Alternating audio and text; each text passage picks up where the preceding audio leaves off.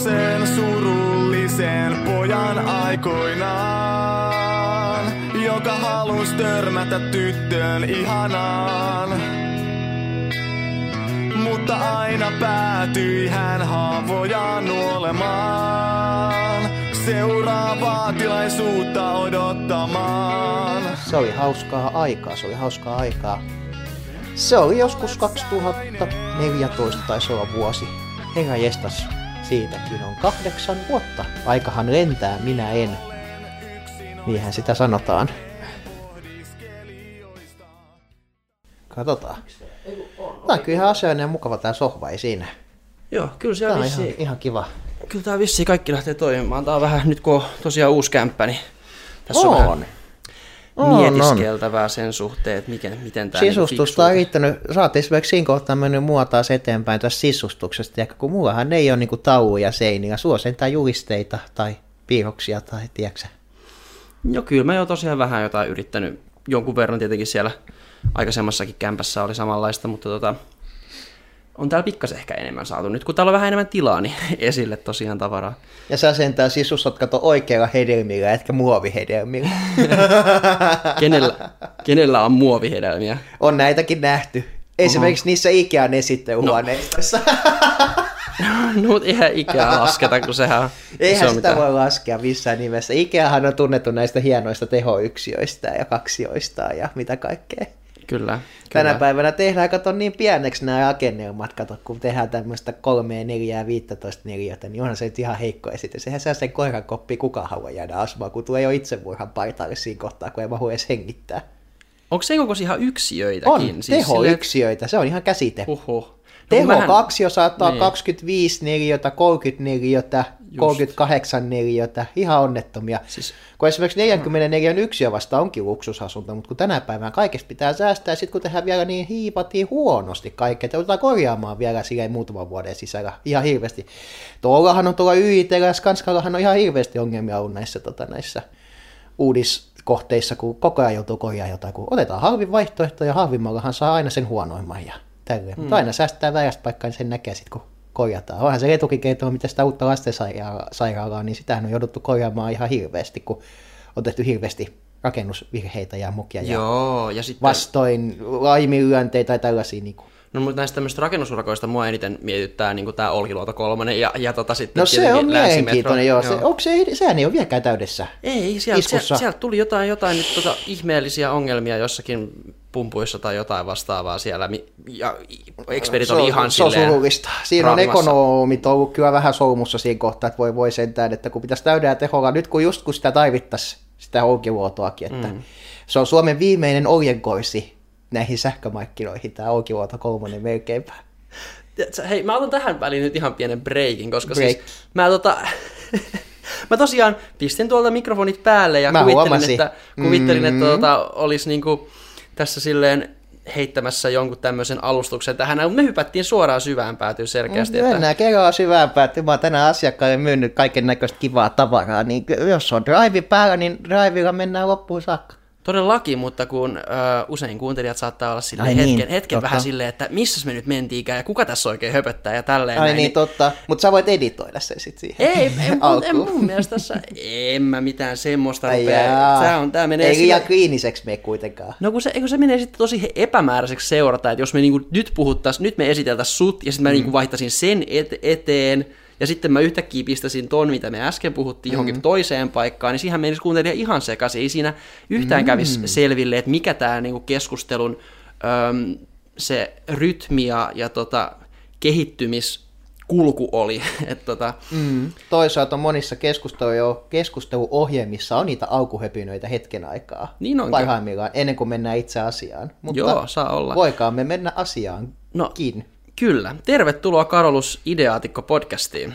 Kiitoksia, että saan olla täällä ja kiitoksia, että sain olla mukana ja mukavaa olla täällä. Yes. Ja tota, mistäköhän me aloitettaisiin silleen ihan vaan, että mä en tiedä, pitäisikö mun vaan pistää sut esittelemään itses, mutta tota, jos me, me en tiedä kuinka paljon me halutaan niin kuin käydä läpi sun, sun elämäntarina lyhykäisyydessä. Ehkä me tullaan se käymään tässä jossain, tai niin kuin tästä tähän alkuun, ja lähdetään siitä niin kuin liikkeelle. Mahdollisesti jollain asteella, kyllähän se kaiken näköistä kerrottavaa on. Niin on. Monenlaista, monenlaista, monesta näkökulmasta. No, pitäisikö lähteä kielestä? Kielestä, joo. Kieli on semmoinen jännä juttu kyllä, että kun, kun tota, se oli hauska juttu, että itse kun oli sellainen, no mä oon itse nyt tällä hetkellä 25-vuotias, mutta se on kun mä oon joku semmoinen neljäkin vuotias, niin eihän se puhuminen vielä oikein sitten sujunut, että se oli tämmöinen synnynnäinen vika, että kun kielen alajänne oli kasvanut vähän liian pitkäksi, niin ai, että kyllä se oli vähän vaikeaa se sanojen tuottaminen, mutta onneksi ei siinä se oikein osannut turhautua siihen, että se, se, sitä ei, niin kuin, se ei haitannut ollenkaan se, että ei osannut oikein niitä sanoja tuottaa tai tavujakaan oikein edes tuottaa, mutta onneksi lopulta se huomattiin siinä sitten viiden vuoden kynnyksellä, että hei, että tämä kaveri kielihän ei liiku mihinkään. Mä en ole kieli-ihmisiä siis siinä vaiheessa vielä, että tota, no ei siinä mitään. Muutama tota, noin niin, vissi psykiatri tai tämmöinen neuvola-ihminen tai tota, noin niin, vastaava, niin on aika paljon lytänyt, että joo, että sun poikas nyt vaan on niin kehitysvamma, että ei se koskaan opi puhumaan, että, että ihan toivoton tapaus, että ei tästä tule mitään ja kyllähän ne lauseet aina ikuisesti muistaa ja ei sitä silloin siitä niin kuin maidannut mitenkään, että, ja, että ei koskaan tuo puhumaan tai tai puhumisen jalon taitoa. Mitä siinä elämässä mennään eteenpäin. Ja, ja tota, siinä on sitten semmoinen homma, että alajänne leikattiin ja, ja hyvä puheterapia siinä ja tästä päästiin yhteiskuntaan ihan hyvin vielä mukaan. Että kyllä mä vuoteen osasin hehkuampua vaihtaa, että en mä osannut puhua. On kyllä mielenkiintoista, että miten on voinut olla jotenkin niin väärässä siinä kohtaa arvioimaan niitä kognitiivisia kykyjä, mutta tota, ja et noin niin noin tota hepposin perustein sitten lähdetään tuommoista sanomaan, mutta onneksi löytyi se joku, joka tajus sinne suuhun kat- katsastaa sitten. Että... Onneksi oli mun tädin kollega, joka on kans niin kuin mutta hän on filosofian maisteen, niin hän ei tule ihan vaan mieleen, että miten jos ajatellaan ihan tälleen niin yksinkertaisella maalaisella, että ootteko se katsonut sinne hänen suuhunsa ollenkaan? Mistä kunnossa on kieliä? Ihan nämä perusasiat, kun ajateltiin, että on niin vaikean kautta, että se on joku vaikea tunnistamaton aivovauhio tai tällaista, mutta sitten kun ajatellaan, että Minäkin synnyin ihan normaalisti, eikä syntymässä havaittu mitään poikkeavaa, raskausaikana ei mitään poikkeavaa, kaikki meni hyvin alusta loppuun. Mutta lähdettiin ehkä vähän liian niin kuin, ehkä syvältä tai vaikeasta paikkaa spekuloimaan. Et ei mentykään sen niin kuin yksinkertaisemman tai ehkä loogisimman syyn kautta, vaan ajateltiin jotain ehkä vähän monimutkaisempaa. Siis hetkinen, mä olin, mä olin kuvitellut, että se oli sentään joku lääkäri, joka tämän niin kuin kekkas kurkata, mutta ei.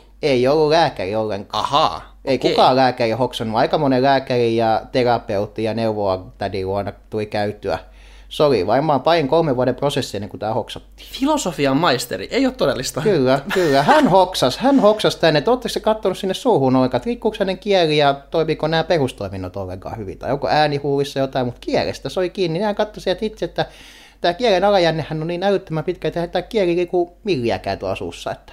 Nyt on kyllä hämmentävää, okei. No mutta siis, niin, tämmöinen tarina heti tästä silleen, elämä alkoi mielenkiintoisen mutkan kautta sitten. Ja, ja tota, se, tosiaan... on, se on mutkikasta vähän ollut ja mutkia on tullut matkaakin, mutta, mutta tota, mitä sitä turhaa, kun maisemareittiä menee, niin täytyy ottaa niistäkin mutkista ilot irti, vaikka meillä vähän ylämäkiä ja alamäkiä on ollut, mutta kolikolla on aina kääntöpuolensa. Mm, no kun tosiaan, tosiaan tota, usein on tullut ainakin mulle vastaan, ää, että, että tota 2-4-vuotiaana esimerkiksi on tosi sosiaalisen kehityksen kannalta olennaista aikaa, että siinä niin kuin tosiaan oppii, oppii sitten vaikka päiväkodissa leikkimään ihmisten kanssa ja ottamaan toiset vähän huomioon ja, ja semmoinen tietyn tyyppinen juttu siinä sitten, että, että sä et siinä kohtaa puhunut, mutta onnistuit kuitenkin varmaan jokseenkin sitten kommunikoimaan epä, ei-verbaalisesti ihmisten kanssa silleen, että et jäänyt ihan täysin tuosta sosiaalisesta kehityksestä jälkeen siinä kohtaa, mutta sitten tota, oli kuitenkin varmasti aika paljon kirimistä sitten siinä kohtaa, kun pääsit vihdoinkin puheterapiaan ja silleen kommunikoimaan ihmisten kanssa tällä puhumisen asteella, että se oli hauskaa aikaa siinä mielessä, mitä mä oon kuullut niin kuin ympäröiviltä ihmisiltä ja vanhemmilta, että ei ne, niin kuin ne samanikäiset pienet lapset, ei ne välittäneet yhtään siitä, että mä oon tämmöinen aika mykkää hiljainen kaveri, mutta kyllä mä siinä ihan, kato, mä ymmärsin ihan täysin toisten puhetta ja osasin siinä niin kuin nyökätä ja kommunikoida ja, ja ilmeillä ja eleillä osoittaa sitä, että onko ok vaiko ei ja vai niin kuin kuulemma silleen aika helppo ja ymmärrettävä tapaus sitten kuitenkin, mikä on aika mielenkiintoista, vaikka sieltä ei tullut mitään sanoja eikä oikeastaan tavujakaan. Hyvin, hyvin onnettomia tavujakin sieltä tuli, mutta mais, ihan suosittuja leikkikaverit on ja kaikki tykkäs musta. Kuitenkin se iloisuus ja positiivisuus näkyy jo kilometrien päähän ja sellainen niin kuin yleinen positiivinen niin kuin elämän asenne auttoi tosi pitkälle siinä ja ei mulla ollut siinä kyllä ongelma. Kyllä mulla aina leikkikavereita oli, eikä kukaan kiusannut tai mitään tällaista. Kukaan ei ihmetellyt sitä, että tämä on jotenkin poikkeava tämä tapaus. Että ne muut vahvat persoonallisuuspiirteet auttoivat siinä asiassa yllättävän paljon. Joo, ja siis,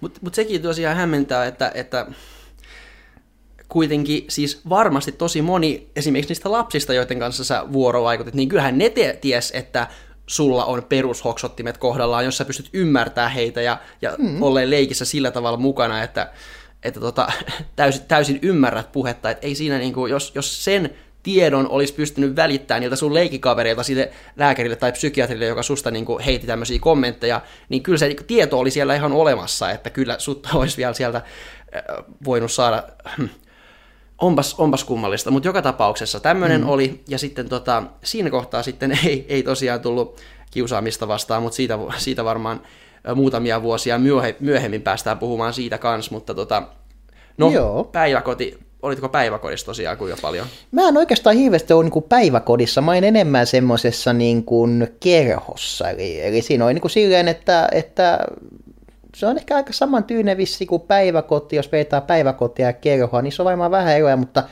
kyllähän mua vanhemmat töissä olivat, ja mä olin ehkä siitä, olisiko se jostain kahdeksasta kahteen ollut se kerho tai kahdeksasta kolme, että se ei ollut mitään pitkää aikaa. Sitten joko mun vanhemmat kävi hakemassa, tai sitten mä saatoin mennä isovanhemmille ja viettää sitä loppupäivää, mutta kerhohan meni aina hyvin, ja se oli ehkä vähän tämmöinen niin kuin uskonnollinenkin se kerho, semmoinen kristinuskotyylinen kerho, mutta tota noin, niin siellähän oli ihan mukavaa ja se oli ihan normaalia, normaalia siihen aikaan tota noin, niin olla, olla, vaikka kerhossa tai just päiväkodissa. Se oli just siinä tota, Lintuvaarassa, kun oli tämä tota, tää Uuttu, niin Uuttuhan on uusi rakennus, se on tullut paljon myöhemmin, mutta Uuttu on vastapäätä on se pieni, pieni yksikerroksinen peltikattoinen talo, missä mä en muista mitä firmoja siinä on tänä päivänä, mutta tota, siinähän oli se kerho.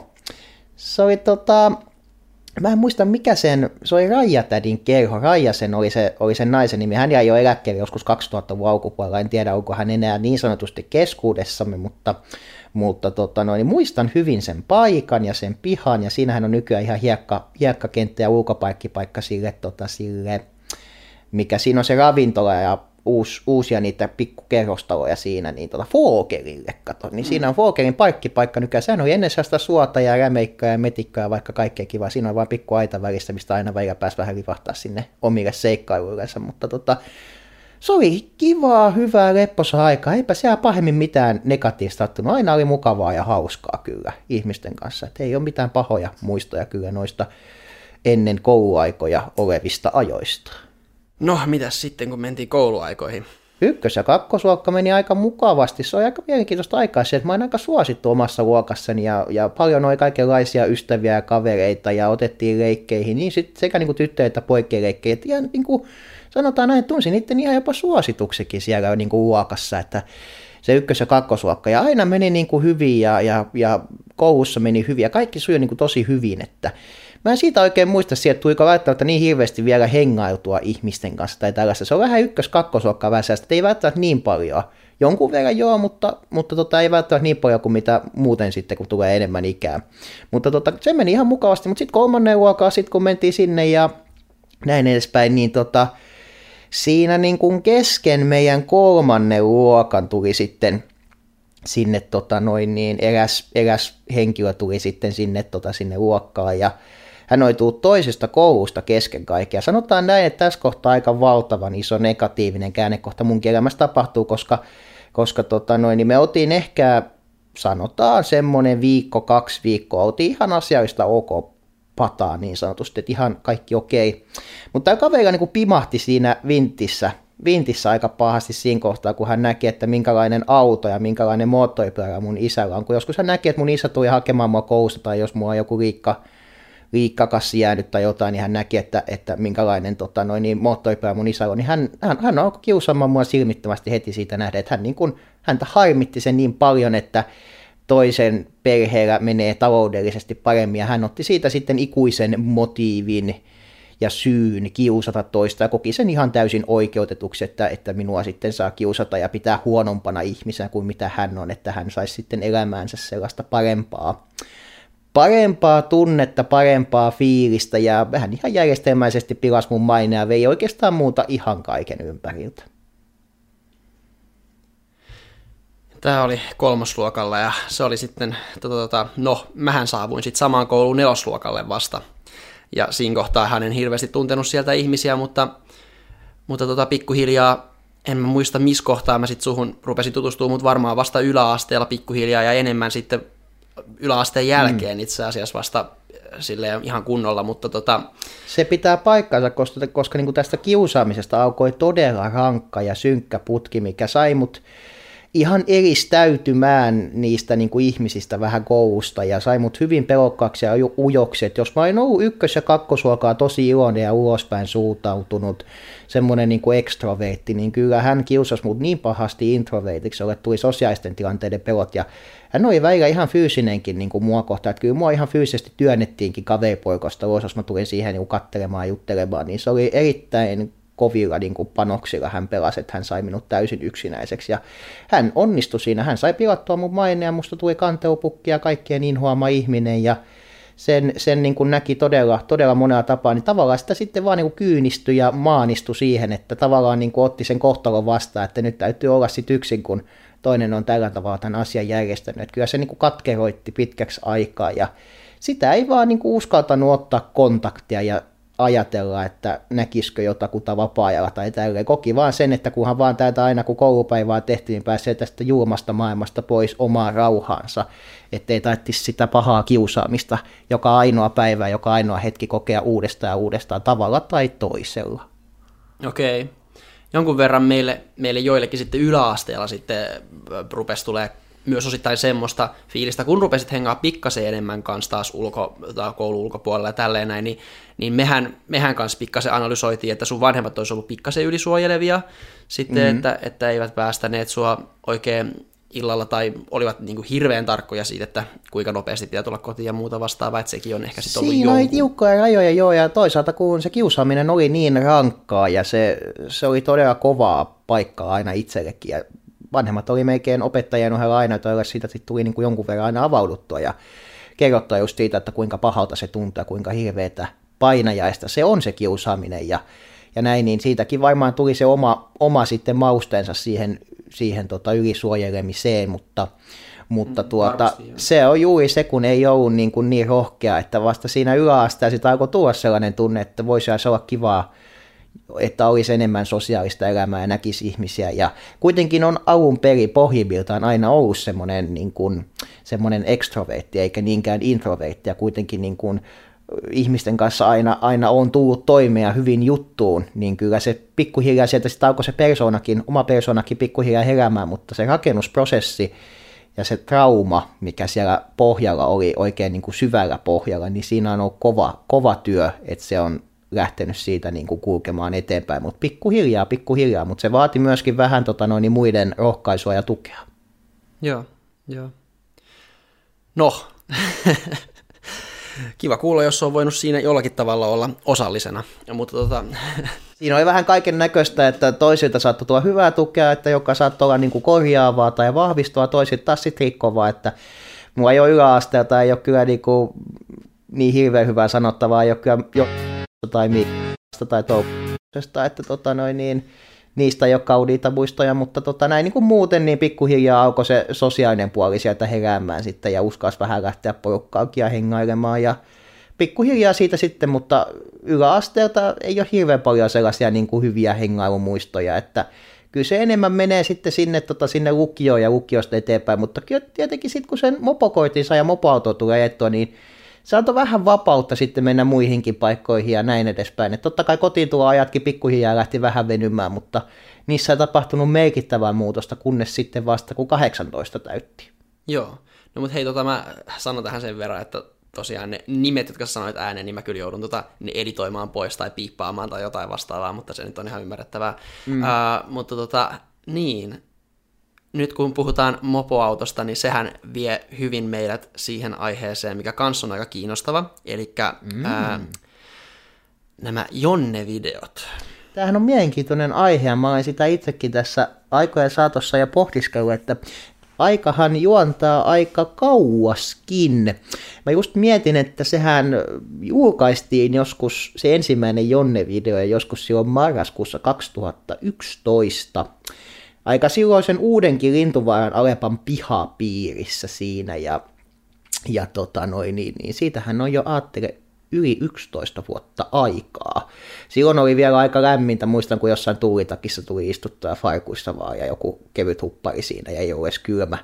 Ja ensimmäisiä kosketuksia sille ennenkin jo mieleen, mä oon hirveästi ennen sitä videota niitä maistellut. Mä oon miettinyt sitä, että mistä tämä idea lähti, mutta toisaalta ehkä siinä on noussut se, kun tämä tota, YouTube ja some ja internet oli vähän sellaisessa niin kuin omanlaisessa murrosvaiheessa. Tavallaan niin kuin sellainen, että mitä Suomi YouTubessa oli suosittua siihen aikaan. Ja ehkä just sellaiset jotkut pelivideot ja ei vlogejakaan hirveästi ollut sinällään, eikä suomitubettajakaan aivan valtavasti ollut silloin vuonna 2011, mutta sellainen Jonne-kulttuuri, Jonne-videokulttuuri oli sellainen ehkä herännäinen ja se oli jotenkin sellaisessa pienessä nousussa ja omalla tavallaan sillä hetkellä pinnalla, niin joku siitä varmaan sitten sai ideaa, ehkä se mun yksi tota noin niin, naapuriluokan frendi sitten, joka oli ihan mun ihan asiainen kaveri jo silloin ylasta ja sai siitä ideaa sitten ja alettiin siinä miettimään, että hei, että pitäisiköhän tehdä tämmöisiä sketsiaiheisia videoita, että käsikirjoitetaan niitä jonkun verran sitten näytellään, mutta aika paljon niin kuin tuommoisella niin kuin, ö, luovuudella ja intuitiolla ja hatusta vetämisellä niin kuin mentäisiin. Ei sanotaan niin kuin semmoisella, miksi sitä nyt voisi kutsua sitä, että jos niin kuin vedetään hatusta, improvisoimalla. Joo, improvisoimalla kyllä. vedettiin niitä läpi. Aiheet yksinkertaisia, mutta sellaisia niin kuin, että asiallisia ja hyvän tuulisia videoita. Et ei mitään sellaista, että tehtäisiin mitään pahaa tai mitään kiellettyä ja ihan sellaisia niin kuin leppoisia ja hyvän tuulisia videoita, joille sitten voisi voi vähän sitten naueskella ja näin edespäin. Ja tämä oli niin kuin se pohjaajatus ja siitä se niin kuin lähti ja sanotaan näin, että kun aikaa kului, niin kyllä se, se levikki aika hyvin kyllä yllätti ja se suosio, mitä kaikkea siinä tuli kolikon kumpanakin kääntöpuolena.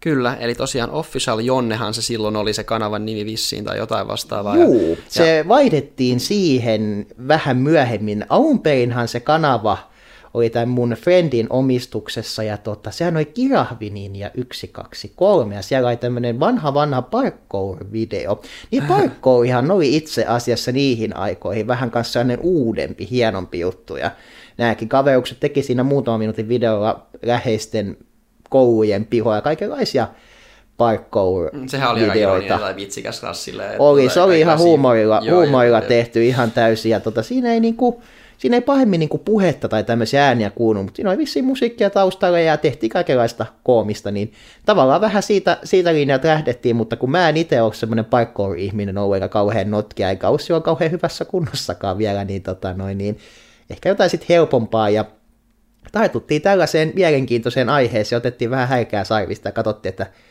mitä kaikkea siitä tulee, että se oli ihan mielenkiintoinen kokeilu. No siis kyllä, eli tosiaan kun me oltiin yläasteella, niin silloin nämä jonnekulttuuri, mä en hirveästi ole ylilaudassa ollut, mutta tosiaan sieltä YouTubesta ne Makea Viljami, Kultainen ES, sarja ja sitten varsinkin Makea mm. Viljami, Viljami Mopoauto on mm. ihan, ihan loistavia videoita kyllä. Ja kyllä sit, silloin oli myös muutamia sitten näitä näitä tämmöisiä ö, videoita jonneista ja semmoinen mm. käsitys jonnesta tuommoisena tyyppinä, joka kuljeskelee tuolla ö, potkulaudalla ja, ja tota, on jotenkin persoonallisesti ehkä räväkkä tai muuta vastaan juo energiajuomia. Sä, sähän et oikeastaan siihen, siihen tota ihan stereotyyppisimpaan ö, jonne käsitykseen missään kohtaa hirveän hyvin sopinut.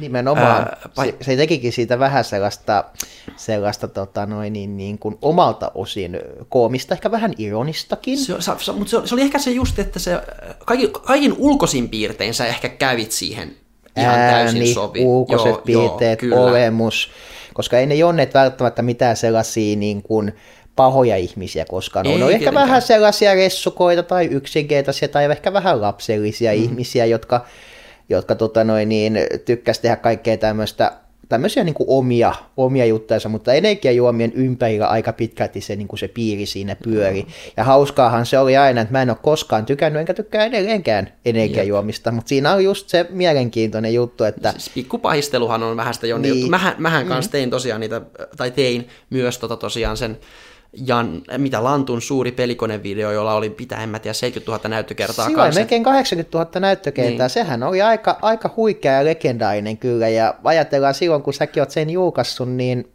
olisiko se ollut jotain vuotta 2009, 2010, 2011, Niin, se oli aika alkuvaiheessa 2011 aika kova näyttökertamäärä siihen aikaan ollut. No, siis, no siis nimenomaan se pointti oli, että siihen aikaan sitä kilpailua oli niin vähän ja se oli niin uusi paikka ja tosiaan selkeästi meidän, me oltiin niinku just sitä ikäryhmää, jotka, jotka siellä YouTubessa sitten oli suhti ensimmäisten joukossa tekemässä Kyllä. kaikenlaista pikkusekoilua. Ja, ja tosiaan sun videot sitten löivät ihan täysin läpi, että niillä oli satoja tuhansia näyttökertoja. Ja, ja tota, ja ihmiset rupes sitten tunnistamaan, muistan erittäin hyvin, kun me oltiin ysiluokalla tota, ää, leirikoulussa, niin siellähän Ahvenanmaalle, niin joku siellä laivassa Juu. bongassut ja Mä oi, onks sä se, onks sä official, ei ole todellista. Joo, se oli mä niinku muistan ihan- tämän nyt, kun sä Niin. kerrot, niin ihan totta. Hei, se oli vielä jotain semmoista, että mä olin vielä kunnon pädäs. Mä pelasin jotain pelikonetta ja hävisin sinne 20 euroa ja muut tultiin kysymään, että onko sä se tyyppi? Ja mä olisin, että wow, että, että oikeasti, että onko joku niinku nähnyt sen video ja tunnistaa mut sen video perusteella ja kaikkea sellaista. Että se oli ihan hauska ja hauska ja mielenkiintoinen kohtaaminen. Saattoi olla, että joku jonkun fanikuvankin joskus siitä kerrasta nimenomaan nappas mun tämmönen hämärä muistikuva. Ja on niitä mukavia fanitapaamisia ollut oikeastaan vaan pelkästään. Että jos mä niinku ihmisiä on nähnyt, niin 90 prosenttia on ollut pelkästään positiivisia fanitapaamisia. On ollut jälkeenpäin jotain vinoilua tai kiusailua tai pilkallisuuttakin, mutta niistä on menty kanssa, kanssa eteenpäin. Mutta tosiaan se levikki niin pääsi yllättämään, että jos ajatellaan, että se 2011-2012 aika maltillista niin kuin nousua, nousua oli ja tykkäykset, dislikeit, ne oli aika tasankin, ehkä pikkasen enemmän tykkäyksiä kuin dislikeja silloin, niin, niin sitten se lähti siinä 2013 lähdettiin kyllä sellaiseen nousukiitoon, kun yhtäkkiä levikki lähtee, tavallaan kun se Suomi tubettaminen oli niin kuin horroksessa, se oli alkanut heräämään siinä, yhtäkkiä silloin 2013 vissi vaikka voisin veikata, että aika paljonkin tuu niitä suomitubettajia lisää. Ja Makea Viljamin nämä seikkailutkin alkoi olla jo vähän, vähän vanhempia. Ne oli silloin aika tuoreita, kun mäkin sen ekan video julkaisin mun friendin kanavalle ja tolleen, niin tota, siitä se niin kuin lähti nousemaan. Ja oikeastaan se niin kuin pääsi yllättämään siihen, että se tapahtui ihan käsittämättömän nopeasti, että 2013 olisiko se ollut siinä kevään loppupuolta, jotain ehkä toukokuuta saattoi olla, kun Jonne Mopoalto video julkaistiin, ja siis se lähti ihan yllättävän kovaan nousuun. Mopoautotkin oli vähän sellaisessa kasvavassa suosiossa silloin 2013. Ne oli ihan täys meemi kyllä. ne ja- oli ihan täys meemi. Ja sulla oli semmoinen hieno keltainen mopoauto, microcar, ja, ja sitä kaikki sai sitten ihmetellä ja ihastella ja saivat tulla kyytiin. Ja, ja tosiaan siinä videollahan sitten tosiaan mentiin sillä mopoautolla tonne ristikon, ristikkoon ostamaan sitten joku energiajuoma. Ja, Kyllä, ja käytiin Vaiston Mäkkärissä ja kaikissa näissä lähipaikoissa tämmöisiä vähän paikkoja. tällaisia, mitkä oli sellaisia omaa tavallaan nuorison kohtamispaikkoja. Ja mopoauto oli silloin vähän vielä sellaista harvinaista herkkua, että tota noin, niin ei niitä hirveästi vielä silleen koulun pihoilla näkynyt, ja munkin mopoauto oli oikeastaan ihan ainoa omana aikana, niin et ei niitä ollut oikeasti muilla niitä mopoautoja siellä, et niitä, ne, niin, nyt, nyt, nythän niiden mopoautojen suosio on sitten enemmänkin vähän jopa laskusuhdanteessa, mutta tosiaan siinä aiheessa pysytäkseni, niin tota, se oli ihan uskomatonta, kun joskus siis näyttökertaa seuraili, että kun siinä oli alkuun ihan vain joku 1000-2000, yhtäkkiä mä huomasinkin, että olikin parissa viikossa tullut vaikka 10 tonnia, 50 tonniakin tullut näyttökertaa lisää, ja sitten loppujen lopuksi se Jonne mopoauto-video, kun niitä näyttökertojakin tuikin aika räädysmäisesti lisää, niin mä muistaisin, että jopa 500 000 näyttökertaa oli parhaimmillaan siinä mopoautovideossa. ES-testissä on joku 775 000 näyttökertaa. Ne lähti räjähdysmäisesti kasvamaan. Ja sitten tuossa Jonne Mäkkärissä mopoautoilla, mutta oikohan hetkinen muuten, oiko se Vaiston Mäkkäri? Ei ollut muuten, nythän mä sanoin väärin, ei ole Vaiston Mäkkäri, se oli Kaivokselan Mäkkäri. Just sen takia, että Kaivokselan Mäkkäri on vähän sivummalla näistä muista kouluista suhteessa, niin siellä saa rauhallisemmin kato kuvata ja katsella ja fiilistellä. Se oli vähän semmoinen ki- kivempi kiertomatka, vähän kävi sellaista niin maisemaa reittiä sieltä Maltsun ja, ja tota noin, niin läpi sieltä vähän eteenpäin ja mentiin oikein sinne porukalle, porukalle ja ostin jotain pari euron juustoa. Silloin kun se vielä maksoi euro, nythän se on joku euro 80, euron juusto ei ole enää euron juusto, se ei ole enää meemi eikä olemassa oleva asiakaan. Niin tota, eurojuusto ja mansikkapiirtely. Maksoi joku 4,80 tai jotain tällaista, ja se oli iso mansikkapiirtely. Ja pari euron juustoa, niin voi voi, ei ole inflaatio, kuule. inflaatio, ai ai ai ai. Ai, ai, ai, ai, kuule, ei ole ihmisiä tänä päivänä varaa. Ja sitten mun täytyy kyllä sanoa kanssa, että kyllä se mopoautolla ajaminen oli halpaa, kun ei se vienyt kuin kahdesta vähän päin kolme litraa dieseliä satassa. Dieseli oli silloin halpaa, se oli jotain euron litra, dieselveroa ei tarvinnut maksaa, niin se oli oikeasti niin kuin kolme euroa maksoi sadan kilometrin matka, niin se oli halpaa ajoa kyllä mopoauto. Olihan se ihan kauhean meluisa ja rämisevä ja turvaton koppi. Muovikippo, mitä mä tuppasin joskus mopoautoa kutsumaan sillä nimellä, mutta tota, se oli omanlainen elämys. Siinä lähdettiin niinku liikenteeseen mukaan ja kaikenlaista liikenteessä ja YouTuben puolella tuli kyllä nähtyä. Siitä tuli legendainen. Se väri teki siitä mopoautosta aika harvinaisesti. Sitä ei sillä välillä kauheasti myytykään, niin se oli persoonallinen siinä, missä minäkin. No ehdottomasti kyllä. Paljon sulla tuli sille niinku kilometrejä sit siinä, äh, niinku tota, mitä 15-18-vuotiaana? Tämä on helppo muistaa. Tota, mopoauton kun ostin, niin sillä oli tota, ajettu, ajettu tota, noin, niin semmoinen vähän päin 10 000 kilsaa. Ja sitten tota noin, niin mä ajoin itse siellä mopoautolla tota noin, niin sen 22 000 kilsaa, eli silloin semmoinen 32 000 kilsaa ajettu, ajettu ja vähän rapiat päälle, kun se, tota noin, niin se meni sitten siitä, siitä sitten eteenpäin, että se oli, se oli tota noin ihan hyvä ja siistikuntoinen, kun se siitä sitten eteenpäin lähti ja hyvässä kunnossa oli, mutta siinä oli se huono, kun ei silloin niistä moottoreista tiennyt hirveästi, niin siinä moottorissa oli joku vika, todennäköisesti edellinen omistaja jotenkin sitä huonosti hän niin kuin säätänyt tai virittänyt, se moottori oli tosi väliä, se ei oikein kulkenut eikä kiihtynyt mihinkään suhteessa, miten toimiva moottori sentään olisi jotenkin mennyt, niin, ja piti vähän tavallista ääntä ja kolinaa enemmän, niin se moottorin vaihto oli vähän kalliimpi juttu, ja olihan siinä munkin mopautus, niin kuin mopautus yleensä, niin äysyttävän paljon kanssa kaikenlaisia pikkuvikoja ja sähkövikoja, mutta se oli vähän sellaista huonoa, huonoa viimeistelyä. Se on vähän tota ranskalaista meininkiä niissä aina, kun Ranskassahan valtaosa mopoautosta tehdään, mutta siinä tuli kyllä yllättävän paljon ajelua. Ajatellaan, että jos se kulkee kuitenkin vaan sen viitisen kymppiä tai vähän päälle viisikymppiä, niin on se 22 000 kilsaa vajaassa kolmessa vuodessa, niin on se ihan kohtalainen määrä, mutta ei missään nimessä ennätysmäärä, mitä jotkut nuoret ovat tuolla vaikka pohjoisemmassa ajaneet mopoauton, pääkaupunkiseudulla ihan kohtuullinen määrä. No onhan siinä, kyllä siinä on tullut, siinä on tullut ihan hyvin pitänyt ajalla. mutta tota, niin, no mennään takaisin niihin videoihin, että mm. et sitten äh, tosiaan rupesi tulee näkyvyyttä enemmän, Kyllä. Ja, ja tuota, vaikka sanoit, että melkein 90 prosenttia kohtaamisista oli positiivisia, niin sitten ne negatiiviset kuitenkin jollakin tavalla kiinnittävät varmaan enemmän huomiota. Joo, tämmöiset niin kuin lievemmät negatiiviset lieveimmät oli just sitä, että jos jossain niin kuin paikoissa asioita ja kaupassa asioita, niin tavallaan just se, että ihmiset niin kuin katteli ja osoitteli ja kuiskutteli, ehkä silleen just se, mikä on aika tyypillinen lieveilmiö silloin, jos sä oot niin jotenkin tunnettu jonkun niin porukan tai ihmisten keskuudessa, niin se sellainen kuiskuttelu ja osoittelu on aika mielenkiintoista. Joku saattaa niin positiivisella savulla puhua, että hei, tiedätkö toi on toi tyyppi, että, että, että, että onko se nähnyt sitä tai jotain tällaista, ja toiset taas sitten saattaa olla, että ei helvetti, että onko tossa nyt toi tyyppi, just sellainen, että herättääkin niin negatiivisella tavalla sen huomioon, että joskus on saattanut sitten olla jotain negatiivista perää huutelua, ja joskus muistan, kun olin sittaissa töissä, niin siellä vähän jopa kuuminoitu välillä tällainen niin kuin kiusaaminenkin, kun alkoi juttu leviämään, että mä oon siinä ja siinä paikassa töissä ja siellä ja sillä osastolla ja tälleen, niin kyllä välillä tultiin ihan vinoilemaan tai tai tota, tekemään niin kiusaa, että saataisiin jotain vähän negatiivista reaktiota musta irti, ja sitten kuvattiin sitä puhelimella. Ja, mutta onneksi oli niin kuin kova pää sille, että se piti sen, niin kuin, piti sen, niin kuin, tota, noin, sen tilanteen siinä hallussa, ja tehtiin kaikenlaista tällaista niin pientä, pientä jäynää, tai jos jossain oli hyyryttämässä, niin joku saattoi jotain hyyrynväistä jotain huutaa, ja sitten tuostiin karkuun, ja tämmöistä niin tästä lapsellista peleilyä. Ol, oliko, ne, oliko ne videot siinä kohtaa vielä julkisia, kun sä olit sittarissa?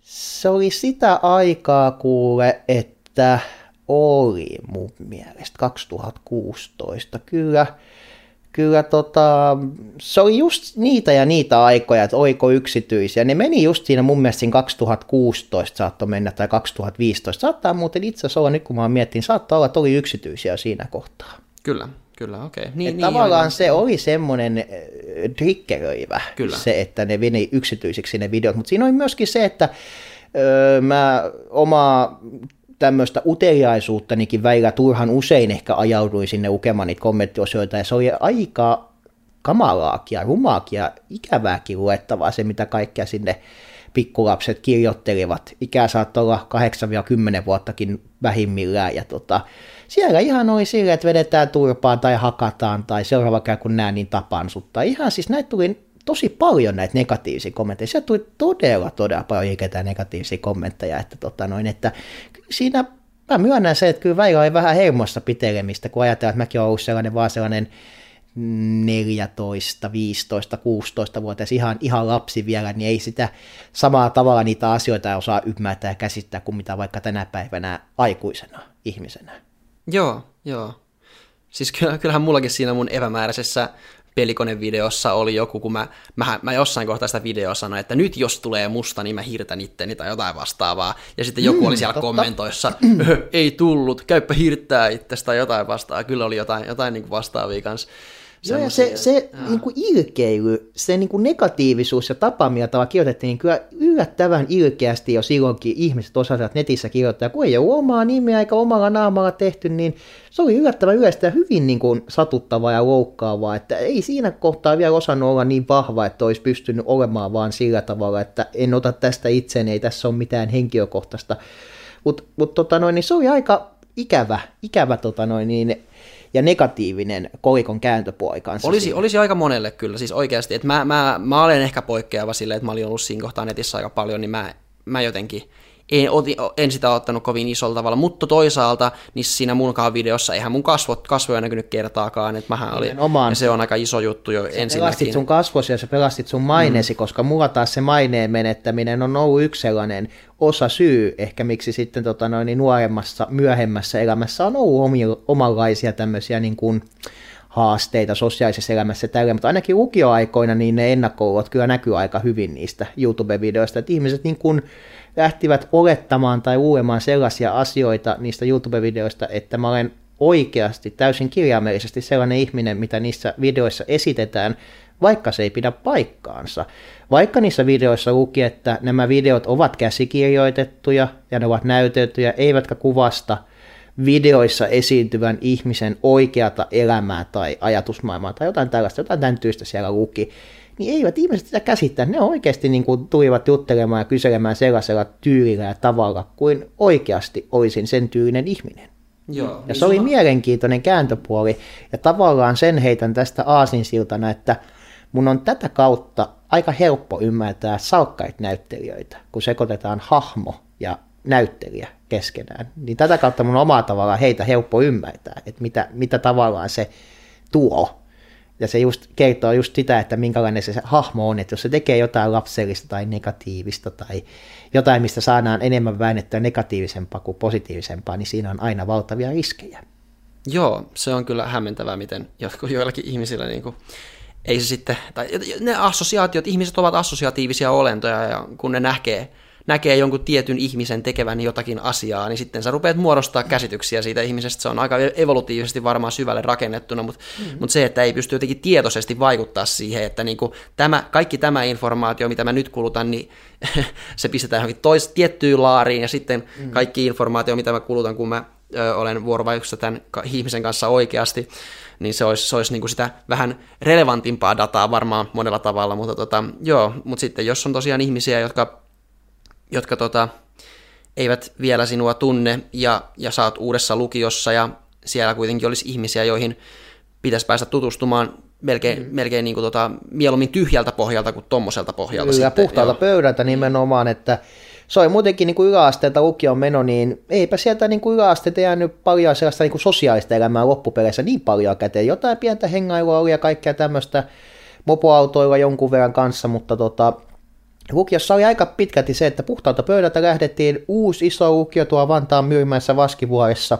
Elettiin vuotta 2013 mm, ja voi kuitenkin 8,3 keskiarvo, niin hyvinhän sillä päästiin lukion sisälle ja, ja kaikkea, niin kyllähän se lukio ihan asiallisesti, asiallisesti siinä alkoi, että kyllä siellä vähän, vähän oli mutkia matkassa, mutta kyllä se niinku huomasi ihmisistä, kun siellä niinku käytäviä käveli sillä, yritti olla sellainen just semmoinen niinku asiallinen aito oma itsensä niin kuin hyvän tuulinen ja mukava ja ystävällinen, mutta sitten huomasi niin kuin ihmisistä sitä, että on sellaista outoa niin kuin varauksellisuutta tai outoja jännitteitä, sellaisia, mitä mä huomasin, että muita mun luokan ihmisiä, esimerkiksi just muita vaikka luokan poikia kohtaan ei ollut mitenkään. Ei se niin huomasi sille, että kun joku on niin kuin jännittynyt varaukseen, niin alkoi niin kuin miettiä, että minkä takia noin niin kuin ajattelee tai tulkitsee tai tekee noin tai on noin niin ennakkoluuloisia. Kyllä sen, mä oon hyvin semmoinen niin herkkä ja aistiva ja intuitiivinen, punnitseva ja pohdiskeleva ihminen, niin sen aistii ja sen aistii Kyllä. helposti ja herkästi. Ja, ja tämä on, se, tämä on se mielenkiintoinen kysymys sitten, kun, kun lähtee,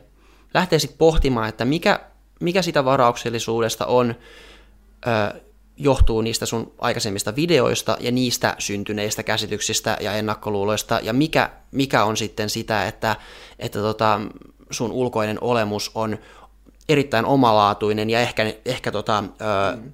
mielipiteitä jakava jollakin on. tavalla. Mitä, mitä, enemmän, mitä enemmän poikkeaa normista, mitä enemmän on näkyvä johonkin suuntaan, niin sitä enemmän tulee jakamaan mielipiteitä joka tapauksessa. Ja, ja sitten siinä helposti öm, sitten joku, täm, ihmiset joutuu ehkä, ehkä sitten huomaamaan, että pitää etsiä niitä, jotka tykkää susta sellaisena kuin sä oot, ja, ja tota, sitten ne, ne joille niin kuin se ei maistu, niin jätetään vähän vähemmälle huomiolle, mutta tosiaan työelämässä sitten se on inhottava, jos kollegat jotakin, jotenkin tota, ähm, niitä, niitä ei pysty niin helposti sitten karkaamaan, eikä, eikä tosiaan, no peruskoulussa varsinkaan kiusaajia ja muita vastaavia, mutta nyt kun on vähän vapautunut elämä muuten, niin pääsee etsimään sitä, niitä omia, omia pikku tota, sopivia koloja ja ihmisiä, jotka, jotka sitten just itselle sopii ja, ja ympäröivälle maailmalle.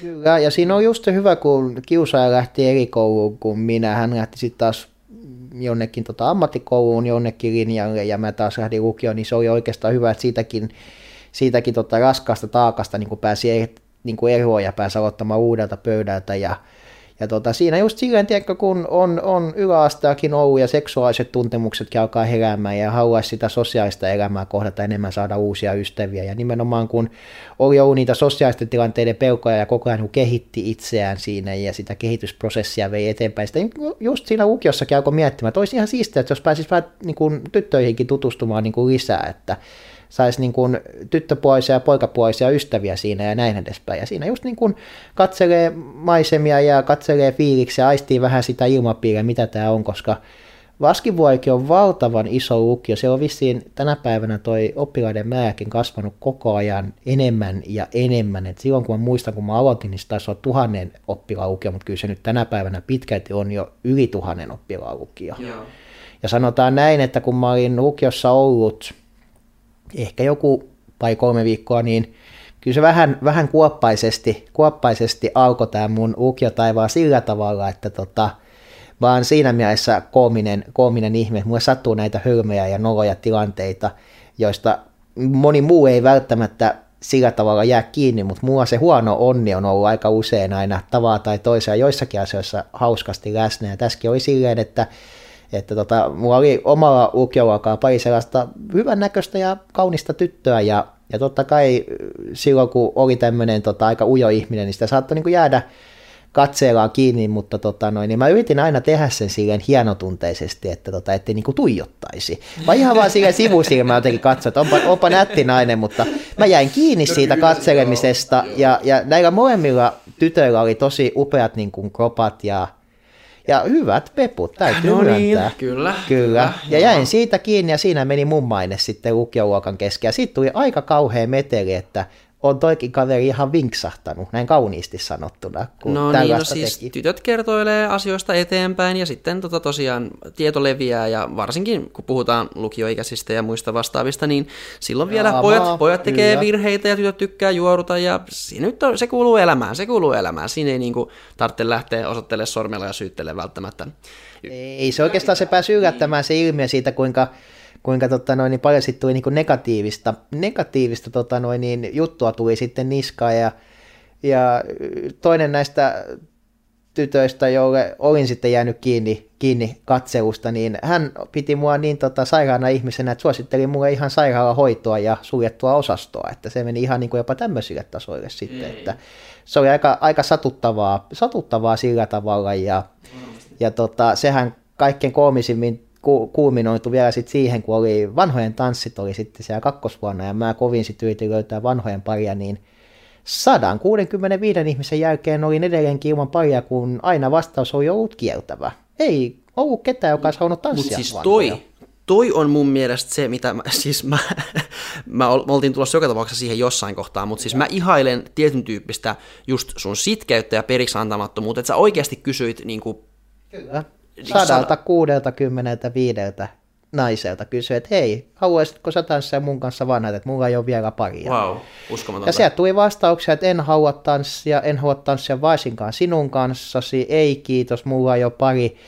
Valtaosa näistä, mitä mä kuulin sitten jälkeenpäin, niin oli valehdellut sen suhteen, että ne, jotka sanoivat, että niillä on pari, niin niillä ei oikeasti ollut paria, ja ne oli oikeastaan aika, aika paniikissakin, että kun Vaskissa on kuitenkin sellainen paikka, että siellä on ehkä enemmän suhteessa, suhteessa sitten niin kuin naisia kuin miehiä, niin tässä oli just sitten se, että aika, aika mielenkiintoista olikin, että mun oli niin vaikeaa löytää. Ja loppujen lopuksi hän kävikin sitten niin, että enhän mä saanut mun vanhojen paria edes vaskiksesta, vaan siinä oli sitten silleen, että mun hyvän ystävän sitten tota, tyttöystävällä oli aika aika samanikäinen serkku. Mua itse vuoden nuorempi ja se oli naapurilukiossa siinä Maitsarissa opiskelemassa sitten ja No se oli sitten kuullut tästä mun aika sulkuhupaisasta ja surullisestakin tapauksesta, että miten voi olla näin huono tuuri käynyt toisella. Hän kävi sääliksi ja mä nostan niin kuin hänelle ja hänen niin kuin sydämellisyydelleen hattua, että hän lähti mun kanssa sitten tanssimaan vanhat, mutta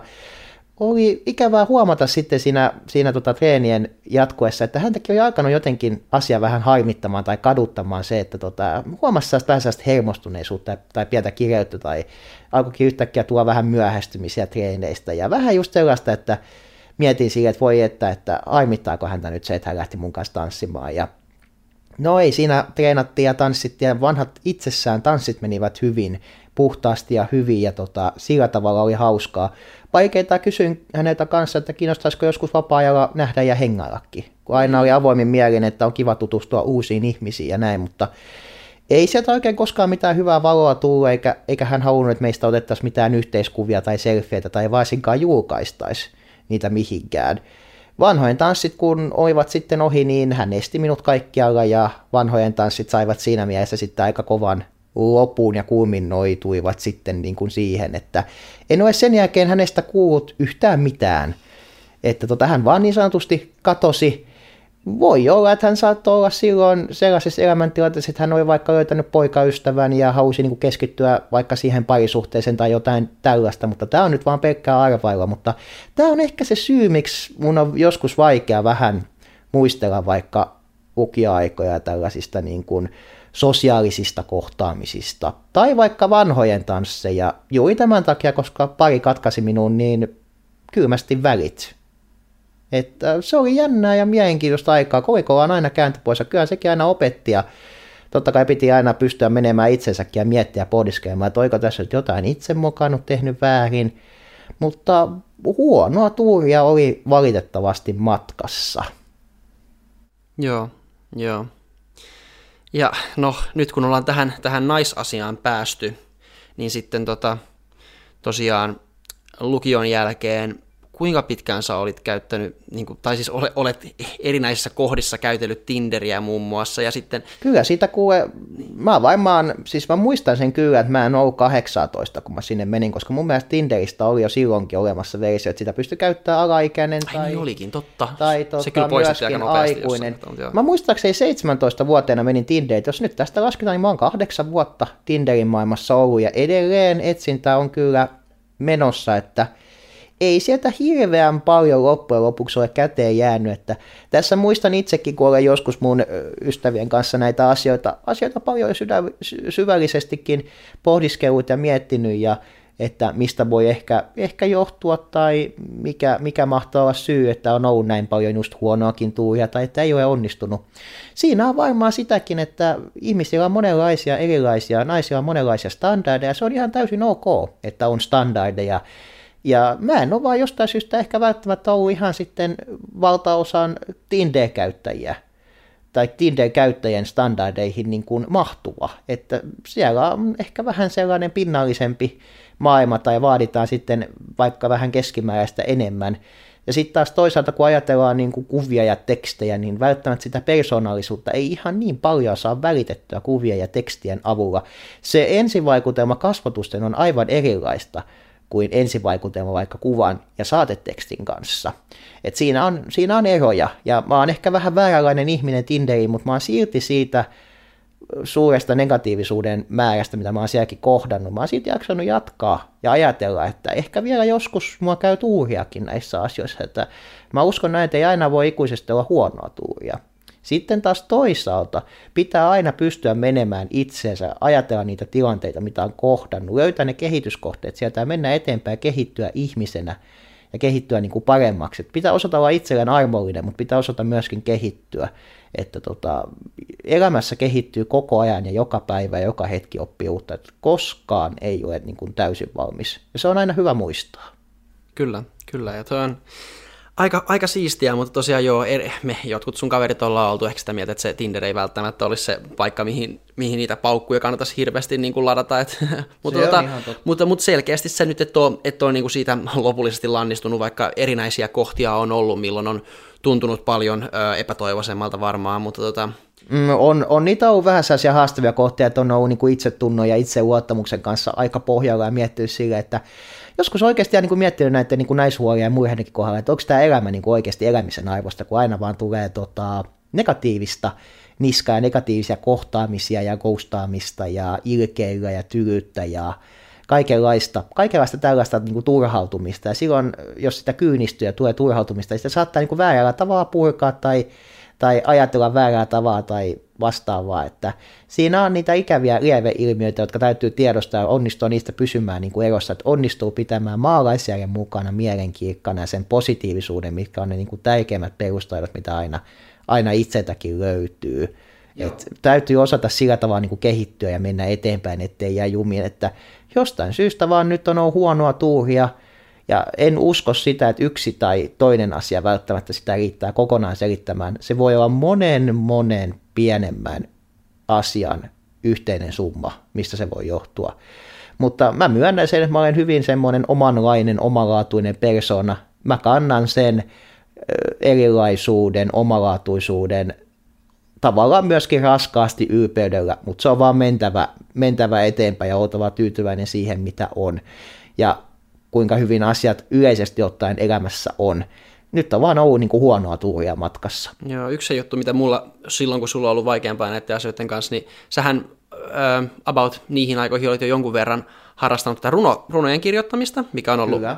aika hieno juttu. Ja sitten mähän kävin mm. katsomassa, mm. että onko jotain runokerhoja olemassa täällä BK-seudulla. Mä en löytänyt oikeasti yhtään mitään, että se on varmaan se on aika vanha. Se, se on, on yllättävää vähän... ja se on niin. kiva harrastus tuonne runoilu. Jos sulla on paha mieli, niin tavallaan tyhjentää ajatuksia paperille laittaa siihen riimejä ja lähtee menemään eteenpäin. Ja surumieliset rakkauslaulut ja rakkausrunot on aika, aika mielenkiintoisia, siistejä työstä. mulla on visioita, mulla on paljon ideoita ja kun on tuotelias ja luova ihminen, niin siitä taidosta on tosi hyvä ja tärkeää pitää kiinni kanssa.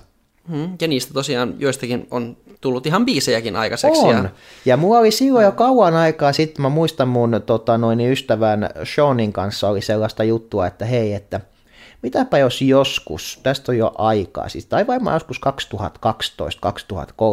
2012-2013, just niihin aikoihin, kun mopoauto ei vielä se niin juttu, että hei, että mitenkä olisi, jos tota, tekisi jonkun Jonne musavideo, että mitenkä olisi, kun jotenkin silloin aina fanitti näitä niin kuin musavideoitakin, mitä YouTubessa oli, eikä niitä Suomi-musiikin musavideoita ihan hirveästi siihen aikaan vielä ollut, ja jotenkin muisti silleen tota, jostain, jostain tota, noin, niin, peukun tota, Bilsan tunnilta, kun joku Auakan kaveri oli laittanut tota, Petri Nyrkodin selväpäivän musavideo, ja jotenkin mä aina välillä vähän fanitin ja luukutin sitä biisiä, vaikka se oli vähän sellainen, että mitä nyt alaikäinen tällaisia aika tota, noin, niin hurjakin biisejä vähän kuuntelee ja tällaista. No kuule, mutta, tota, ei toi ole enää mm. mitään siihen verrattuna, mitä nykyään esimerkiksi on siis Kyllä. siis aika seksuaalista ja muuta vastaavaa. Maailma on muuttunut. Joo, se oli siihen aikaan hävytöntä, mm. joku Petri Nykodin selvä päivä, kun se oli aika tuore tapaus silloin vielä 2012-2013. Mutta siitä me just lähdettiin niin Seanin kanssa, että vitsi miten siistiä, jos Seanilla olisi joku musavideo, ja siitä sitten se pikkuhiljaa se asia niin kuin jäi muhimaan sinne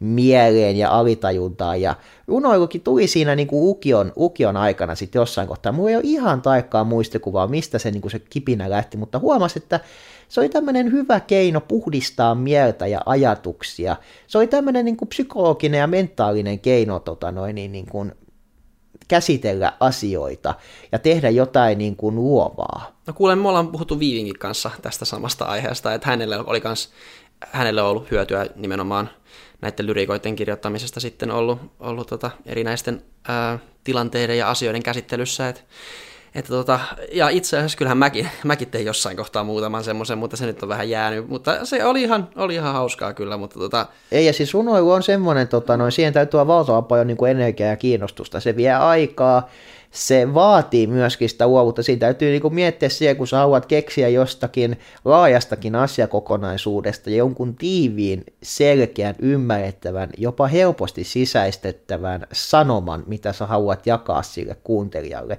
niin se ei ole maailman helpoin homma. Joskus se riippuu vähän aiheesta, niin siinä on saattanut mennä aikaa parista päivästä muutamaan viikkoon kuukauteenkin, kun on saanut jonkun tekstin alusta loppuun ja on voinut todeta, että nyt tämä on valmis, että nyt tämä on niin kuin hyvä. Se inspiraatio muutenkin on vähän sellainen haastava, että se ei vielä katso tilannetta, aikaa tai hetkeä. Se voi lähteä vähän milloin tahansa niin kuin juoksemaan ja virtaamaan, ja silloin on hyvä olla kirjoitusvälineitä mukana, ja se ei välttämättä katso myöskään niitä aiheita tai hetkiä, se voi lähteä mitä mielenkiintoisimmistakin aiheista, aiheista eteenpäin. Mä haluan aina itse keksiä jotain hyvin omanlaista, kun mä lähden jotain kirjoittamaan, on sitten negatiivista tai positiivista, mutta jotain sellaista niin kuin persoonallista. Mutta hei, tiedätkö mitä? Mun mielestä jos me ollaan puhuttu nyt tässä näin runoilusta ja siitä, että me molemmat ollaan jossain kohtaa kirjoitettu runoja, niin mun mielestä öö, mä voisin kuvitella, että kuulija voisi haluta yhden esimerkin kummaltakin, niin tota, öö, mä voin tästä skipata tai tota editoida siihen kohtaan, kun me lausutaan jotkut runot. Joo, kyllähän tuo sopii. Kaivellaan. Kaivellaan. Mitähän mä heittäisin? Niin, onko sulla jotain, mitä sä nuoria, me ihaillaan toistemme ulkokuoria. Kun ennakkoluulot ihmisen lukitsee, mistä löytää avain. Joskus tulee niitä hetkiä, kun tehdään pääsysäisiä retkiä. Vaikka kaikki näyttää olevan kunnossa, jokin painaa itse tunnossa. Miten pääsee eroon tuskaan hiestää? Se syö miestä, et tiedä mitä teet. Sohvalla liian sellaisen niin kuin rennon. Se on ihan hyvä asento. Se on oikein hyvä, oikein hyvä. Joo. Liian rennon asennon, mutta mä voin tuosta vähän aloitella siis. Tota, muahan on itselläni tässä elämän aikana on vähän kaikenlaista pientä ressiäkin, kenties jotain perinnöllistäkin hiustenlähtöä, mutta koska en ole tutkinut asiaa sen enempää, en lähde sitä enempää spekuloimaan, mutta hiusten lähtö on miehillä aika sellainen tai hiusten oheneminen ja hiusrajan karkaaminen on aika yllättävän yleistäkin miehillä. Sanotaan, että jopa melkein 40 prosenttia miehistä kärsii tästä vaivasta elämänsä aikana jossain vaiheessa. Ja minähän sitten tässä kohtaa, tai mulle sellainen, kun kaikkia me tiedämme siitä, että nuoruudessa ulkonäköpaineet ovat aika, aika pahoja. Pahoja niin miehiä kuin naisilla, kummankin tota noin, niin, omalla tavallaan niin, tota, no, niin mulla se taas oli, niin se, ne hiukset oli mulla aina sellainen, sellainen hieno yksityiskohta, mistä mä en ylpeä ja, ja mistä mä halusin just pitää huolta. Ja mä huomasin siinä sitten tota, tota armeijan mennessä niin 2017, että hei, että tämähän on ihan kauheata, että tukkahan alkaa ohenemaan, lähtemään ja hiusraja kaikaamaan ja se asia oli mulle kova paikka, siinä oli kovin tota, tämmöistä hyväksymistä ja sietämistä ja, ja tuota, se, se oli hankaa kohdata, mutta mä pystyin tulemaan sen asian kanssa sinuksi, kun mä otin häikää saivista ja lähdin kirjoittamaan siitä, mikä voi sattua kipeästi, mutta tavallaan se, että pystyy vähän niin kuin puhumalla puhumaan sen asian itselleen niin, että pystyy olemaan sen asian kanssa sinut. Ja mä lueskeen tästä vähän tällaista, vähän pidempääkin runoa. Ja tota, se menee tosiaan näin. Mä fiilistelen menneit aikoi, silloin sitä tukkaa vaan oikoi. Oli takkua, kampaa, vahaa ja kiharaa, vahvoja kultaisia laineita vain. Kasvoi silloin muin harteillain. Oli helppoa hyvältä näyttää ja hiuksillaan säväyttää. Vaskivuoren käytävillä itseään toisiin vertailtiin. Tyttöjen suosiosta paljon kilpailtiin. Mutta kaikki päättyy aikanaan, alkoi totuus stressistä paljastumaan. Nyt mun tukka lähtee, on pakko periksi antaa taisteluun, on hävinnyt tämän raskaan ottelun. Mun pitää ratkaisu ulkonäköpaineisiin keksiä. Muuten sitä itsessäärissään maleksii. Peilistä muuttunut mies katsoo, kuin varjo entisestään muistuttaa. Niin koville sitä ottaa, ottaa ja uskoo. Nyt en tarvitse hius lakkaa. Huomaa, kun hiusten uudiskasvu sakkaa. Voin vaan hyvät hiuspäivät romukoppaan pakkaa ja kopan heittää menemään. Vaikka yritän sen muilta peittää, on mun pakko niellä kyyneleet, kun hiukset ovat pois tippuneet, partuista sisään ja kuulla kiiltämään, on mentävä eteenpäin uuteen elämään. Nyt saa riittää. Nyt mun tukka lähtee, on pakko periksi antaa taistelun, mä oon hävinnyt tämän raskaan ottelun. Mun pitää ratkaisu ulkonäköpaineisiin keksiä, muuten sitä itsessäälissään maleksii.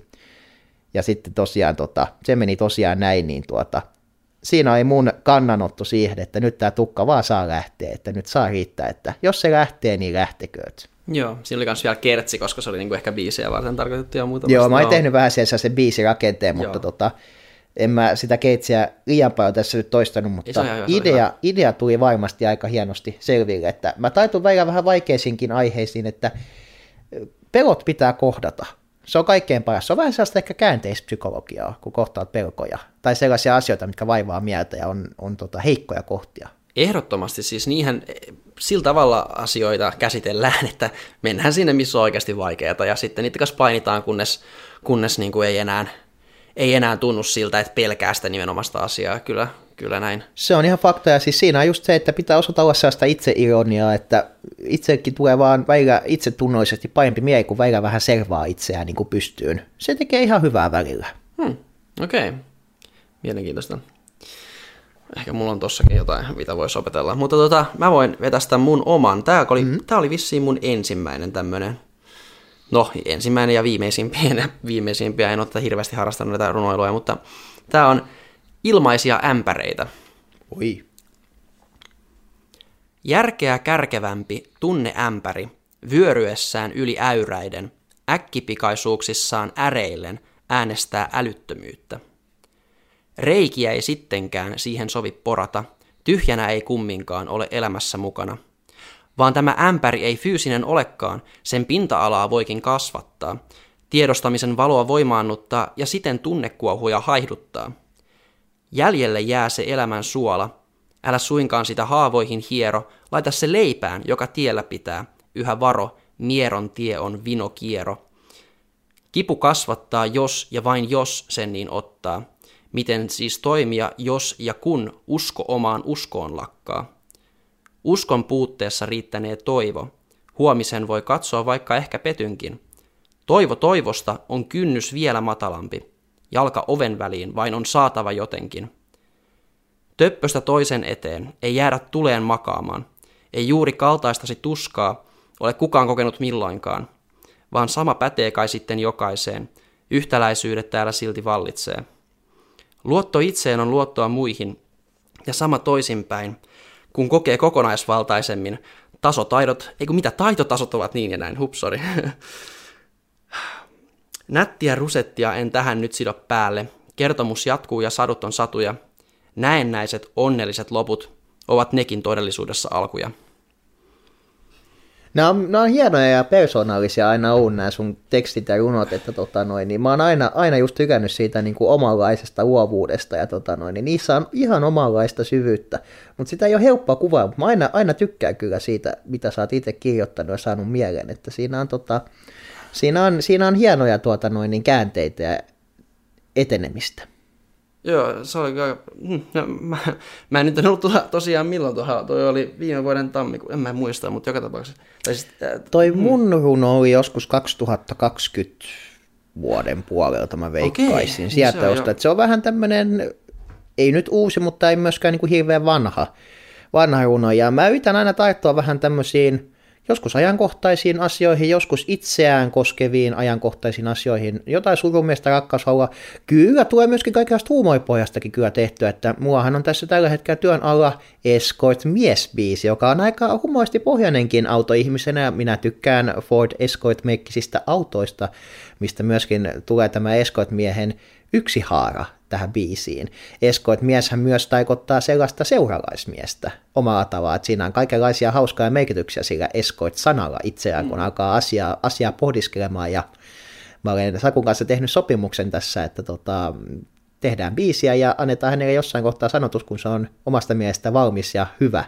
Ja toivon mukaan siitä lähtee biisi tulemaan. Mun mielestä idea on niin mahtava, että ehdottomasti haluan siitä lähteä työstämään, että katsotaan mitä tulevaisuus tuo tullessaan. Joo, mä veikkaan, että mä voisin Sakulta kanssa pyytää luvan sille, että mä voisin pistää tämän ö, podcastin niin kuin alku, alkuun tota, sen, ö, hitsi, siis mikä nyt tämä uusin julkaistu oli. Olet siis, säröinen. Kyllä, niin mä voisin... Se on hienoa. Mua ikuisesti vähän harmittaa se, että mun laulutaidot, jotka ovat valitettavasti aika huonot, koska mun sävelkorva on aika surkea, niin ne eivät ihan riittäneet siinä äänityksessä. Mä pääsin aina välillä hetkellisesti säveleen, mutta se oli aika säröistä se laulaminen ja mentiin vähän mentiin vähän välillä niin kuin, tota, noin, niin ylisävelessä tai, tai, tai, tai sitten niin kuin sävelen ali, eli niin kuin, vähän niin kuin alavireessä tai ylävireessä.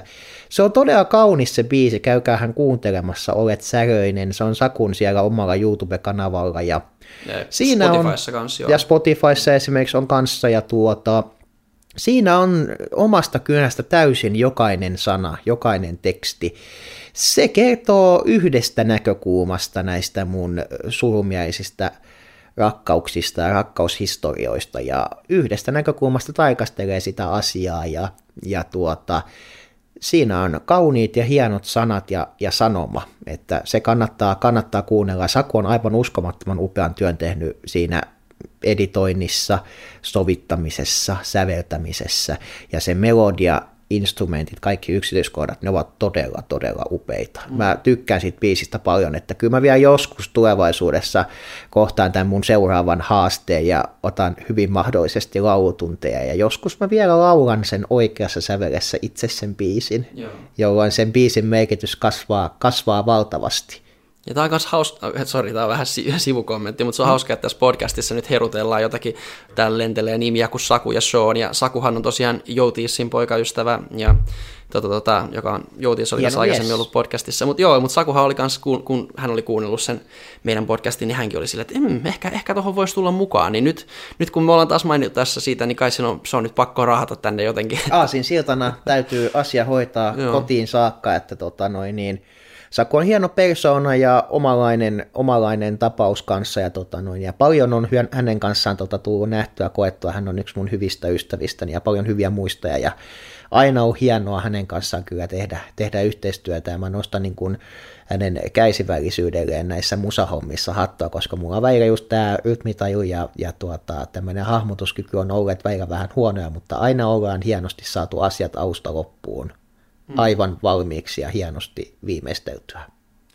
Joo, no ehkä voidaan sitten siinä, sit kun jos Saku, Saku tulee tänne näin, niin voidaan siellä mainostella sitten hänen yksityisopetustansa tai jotain vastaavaa, kun se Joo, hän on todella lahjakas joo. tapaus. Hän osaa tosi hyvin laulaa, soittaa kitaraa, soittaa bassoa, rumpujakin jonkun verran, jos muistan oikein. No niin, nyt, nyt, Pianoa. Sa- no niin, nyt mä veikkaan, että Saku rupeaa jo, äh, hän häkeltyy jo nyt, kun se kuuntelee tätä näin, niin, niin. voidaan, voidaan tota jatkaa seuraavaan Vähän asiaan. mainostamista. Joo. No niin, kyllä, kyllä. Mm, kyllä ei mutta... ole kaupallinen yhteistyö. Ei, ei ollut, ei. Kaveripohjalta. Kaveripohjalta, kaveripuolesta kyselen. Mm-hmm, Nämähän mm-hmm. on näitä vakioita, hauskoja juttuja. Kyllä. Hei, mennäänkö tota, viimeksi kun, viimeksi kun tota, öö, yritettiin tehdä tätä podcastia, tosiaan tässähän nyt on kestänyt aika hirveästi, kun mä oon viimeksi tämän, mitään podcastia tehnyt, koska tosiaan vaihdoin kämppää ja aloitin filosofian opinnot, ja tota, jotenkin nyt vähän, vähän tota sitten venähti ennen kuin sain tämän aikaiseksi edes niin kuin tämän kämpän semmoiseen kuntoon, että tänne kehtaa ketään öö, kutsua äänittämään, niin tota, mutta hetki sitten yritettiin tosiaan äänittää tätä näin, ja, ja tota, mä olin vähän väsynyt tai jotain vastaavaa. Joka tapauksessa päädyttiin sitten muuten vaan juttelemaan, niin siellä tuli keskusteltu vähän ehkä käytännön, enemmän käytännön tasolla sitten näistä joistakin kohtaamisista, mitä sulla on ollut esimerkiksi duunipaikalla ja, ja muuten tota, ää, no, no just niin kuin naisten kanssa nytten, niin, niin tota, siitä keskustelusta mun mielestä tuli mielenkiintoinen pointti esille, ja se oli just tämä, että, että tota, kun Suomessa ollaan suhteellisen introvertteja ja ehkä varovaisia lähestyttäessä muita ihmisiä. Vähän ehkä sisäänpäin kääntyneitäkin. Niin, niin sitten se, se että, että tota tosiaan tulee hymyillen jutustelemaan ihan, ihan niin kuin muuten vaan, niin on sen verran harvinaista ehkä, että sitten helposti öö, tulee helposti mieleen se, että, että onkohan tässä jotain taka-ajatuksia. Ymmärretään väärin se tilanne ajatella, että tämä ihminen, että tämä ei voi välttämättä olla niin kuin ihan vaan luonnostaan tai kiltteyttään mukava, koska ehkä tämän päivän maailmassa sellainen niin kuin pelaajaluonteinen ihminen vetoaa tätä kautta tunteisiin myöskin. Ja, ja sillä tavalla sitten sellaiset ihmiset niin kuin minä, jotka ovat luonnollisesti iloisia ja positiivisia ja mukavia, ajautuvat vähän kyseenalaiseen, negatiivisella tavalla kyseenalaiseen valoon, jolloin aletaankin just ajattelemaan tätä, että onkohan täällä nyt jotain taka-ajatuksia, jolloin tulee ikävästi väärinymmärryksiä, tulee semmoinen lumipalloefekti, ja sitten tulee kaikenlaisia ikäviä törmäyskohteja, ja näiltä mä en kyllä valitettavasti en ole pystynyt välttymään, että kaikenlaista on tullut nähtyä ja koettua.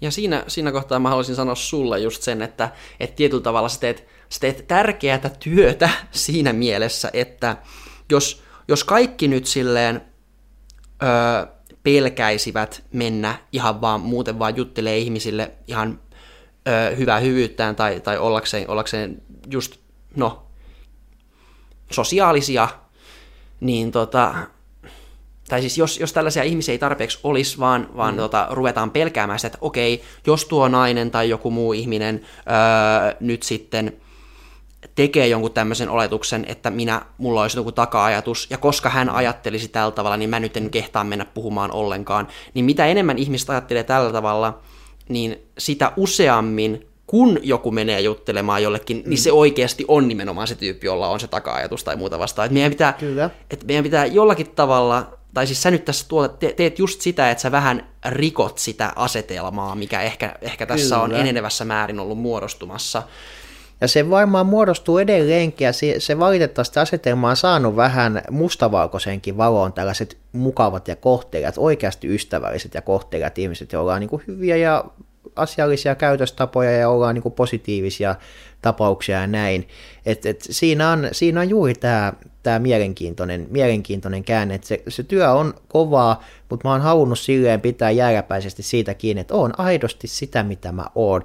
Ja siinä saa kantaa harteillaan välillä aika kovaakin taakkaa, mutta mä silti jaksan uskoa, että se on kaiken sen vaivan ja hyvän arvoista. Ja mä oon huomannut ihmisissä, että he, jotka ovat oikeasti pystyneet antamaan mahdollisuuden, ovat oikeasti olleet todella kiitollisia siitä itselleen myöskin, että ovat antaneet sen mahdollisuuden, koska näkevät, että minkälainen persoona mä oikeasti olen. Ja tosi moni on muista sanonut, että ihmiset eivät ymmärrä, miten paljon menettävät siinä minussa, kun eivät vaikka anna mahdollisuutta, kun tulkitsevat välillä ehkä vähän turhan mustavalkoisestikin väärin, johtuen tämän päivän meiningeistä ja tilanteista, että, että tämä ihminen ei olekaan sitä, mitä saattaisi niin kuin olettaa tai mitä jännitys tai intuitio voi vaikka kertoa.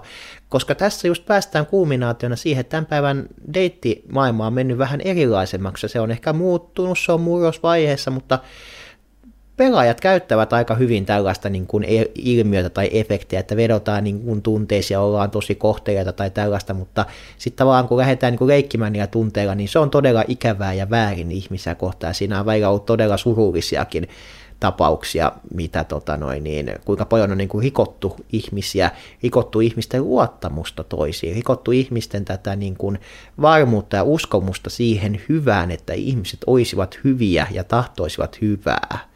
Et siinä on paljon, paljon rikottu kaikenlaista ja mä teen kyllä siinä tärkeää työtä, että kaikki ihmiset, jotka ovat mukavia ja ystävällisiä, eivät välttämättä ole pahoja tai että olisi taka-ajatuksia tai että oltaisiin aina iskemässä.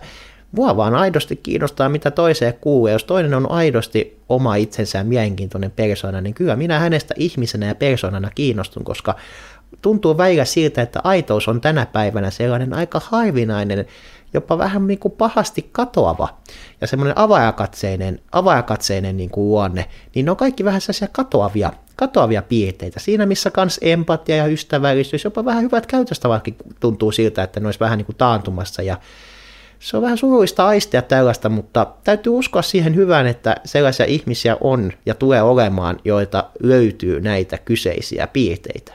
Mm, kyllä. Mäkin, mäkin nyt olen ehkä esimerkki sellaista tietyn tyyppistä vetäytyneisyydestä helposti, että, että aina kun mä tuolla, tuolla liikun kadulla ja muualla, niin mulla on kuulokkeet päässä ja todennäköisesti kuuntelen jotain podcastia tai musiikkia tai jotain, jotain mikä mua kiinnostaa. Ja, ja sitten en ole, en ole välttämättä ihan niin läsnä, että, että jos vaikka on jollakin, menen joko kaupan kassalle tai muuta vastaan, mitä, mitä sä myös oot tehnyt, niin mm-hmm, tosiaan kyllä. siinä sitten saatan, saatan joita, joissakin keisseissä ihan oikeasti, että mä en ota edes niitä kuulokkeita pois päästä.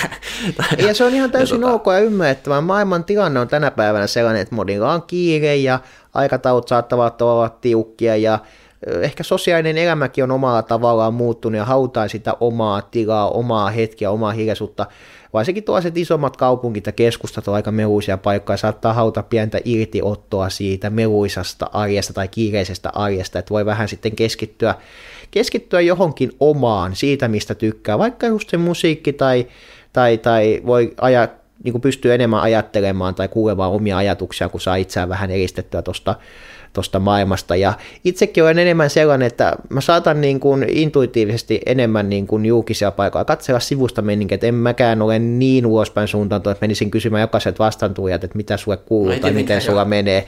Mutta sillä niin kuin on sellainen positiivinen ja helposti lähestyttävä ja se on se, mitä mä todella paljon ihmisiltä kuulen asiakaspalvelutyössä, koska ei mun asiakaspalvelupersona ja mun normaali minä, arki minä, niin ei ne hirveästi loppujen lopuksi eroa toisistaan, että se helposti lähest, lähestyttävyys, niin tuota, se on hieno piirre ja sitä mä niin kuin aivostan, aivostan itsessäni. Että totta kai sellaisen ihmisen, joka on, jolla on huono päivä tai negatiivinen päivä on, niin mutta on tavallaan niin kuin, mulla on tavallaan helppo tulla juttelemaan, mutta on tavallaan helppo tulla haukkumaankin, että siinä on kolikon kääntöpuoli niin sanotusti. Mutta yleisesti ottaen siinä on paljon hyvää, että on helposti, helposti lähestyttävä tapaus. Kyllä, kyllä. No, mä en voi kutsua itseään helposti lähestyttäväksi tapaukseksi kyllä millään tasolla, mutta tota... Mutta se on kaikkein tärkeintä sellainen, että on ne ihan ne asialliset peruskäytöstavat ja osaa niin kuin ympärillä olevia ihmisiä niin kuin kunnioittaa. Tai sitten jos on jossain niin kuin, tota noin, uudessa paikassa niin, tai uudessa maassa tai uudessa kaupungissakin tai näin, niin tota, jos on jotain tämmöisiä niin kuin kulttuuri, kulttuurillisia uusia asioita, niin osaa kunnioittaa niitä uusia asioita. Sellainen yleinen kunnioitus on aina hyvä olla olemassa. Että hyvät käytöstavat ja sellainen yleinen kunnioitus, niin mä uskon siihen, että ne auttavat aika pitkälle.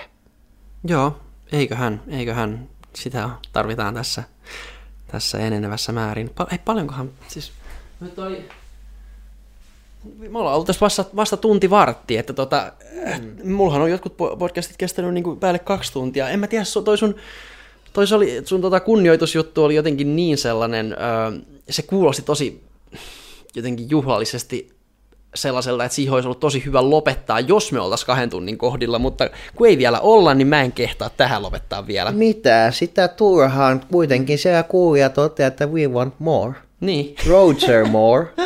Otetaan siitä oikein puujalka ja tota aasinsilta taas eteenpäin, koska humoristisena ihmisenä niin humo, huumori on kanssa kyllä auttanut viemään paljon eteenpäin, että se on ihan totta.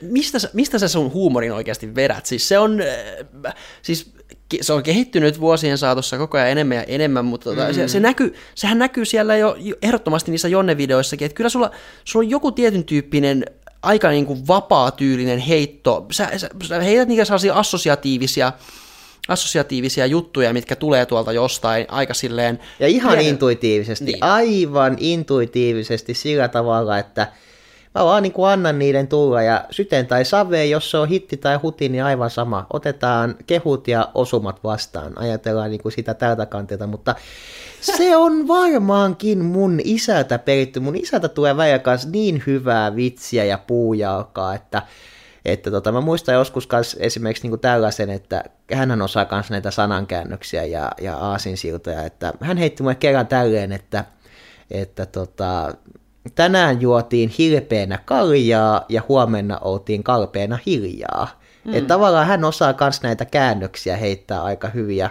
se on häneltä kyllä se huumorintaju kyllä peritty. Sieltä tulee välillä niin hyvää juttua, että toi, se on Toi kyllä kuulosti semmoiselta, että hän ei ole, toi kyllä kuulosti että hän ei ole välttämättä edes keksinyt, toi kuulostaa aika semmoiselta universaalilta. Tai siis mä voisin kuvitella, että hän olisi mm. kuullut sen jostain, mutta Mistä joka tapauksessa. Tiedän, voihan ei, se hyvinkin olla, että hän on se jostain, jostain mm. kuullut ja tälle, mutta mä uskon, että sieltä se, sieltä se huumointaju tulee, ja mä rakastan Joo. kaikenlaista, kyllä musta huumoikin menee, mutta just semmoinen niin kuin intuitiivinen, huumori, että tavallaan, että kun jostain tulee aihe, niin jostain syystä mä vaan keksin siitä aina jonkun hyvän puujalan tai sillä, vaikka mä en edes ajattele sitä, että nyt mun on pakko keksiä tästä jotain. Se tulee vaan niin helposti, niin luonnollisesti, se tulee ihan silleen niin, kuin, niin improvisoivan sujuvasti. No, ne on, tilanne, siitä, ne on usein tässä tosi tilannekoomisia tai tilannekomiikkaa. Ne on tilannekoomisia, tilannekomiikka on mulla sellainen aika hauska. Onhan mun joskus sattunut niin kuin tilannekomiikan osalta niin kuin hauskoja tilanteet asiakaspalvelussakin, että muistan joskus, kun on semmoinen niin kuin leppo suosa ja sujuva puhuja ja ulosanti on niin kuin hyvä. Ja joskus saattaa mennä vähän jopa siinä, jos on asiallinen, mukava asiakas ja aistii sitä niin kuin energiaa, energiatasoa, mitä se asiakas välittää sulle. Ja tavallaan, että jos huomaa, että se energiataso on aika sama,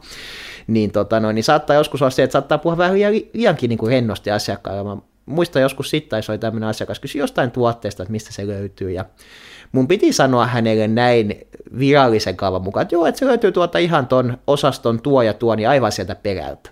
Sitten mä vaan niin sanoinkin asiakkaan liian rennosti siihen sen yhtään enempää ajattelematta, lipsauttamatta, että joo, että se on tuo ton osaston peräpäässä. Ja sekö oli sitten huono asia vai mitä? Ei se huono asia ollut. Hän ei itse asiassa sitä edes hoksannut. Mä ajattelin mielessäni sieltä, ai, että nyt taisikö vähän, vähän lipsahtaa, niin. lipsahtaa tälle hauskasti.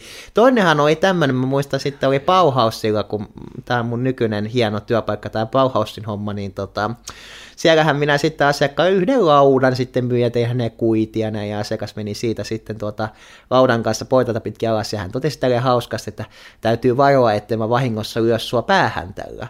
Ja minä siinä sitten totesin ja hymähdin sen enempää ajattelematta. Ihan siis täysin intuitiivisesti totesin, että juu, sehän on pääasia.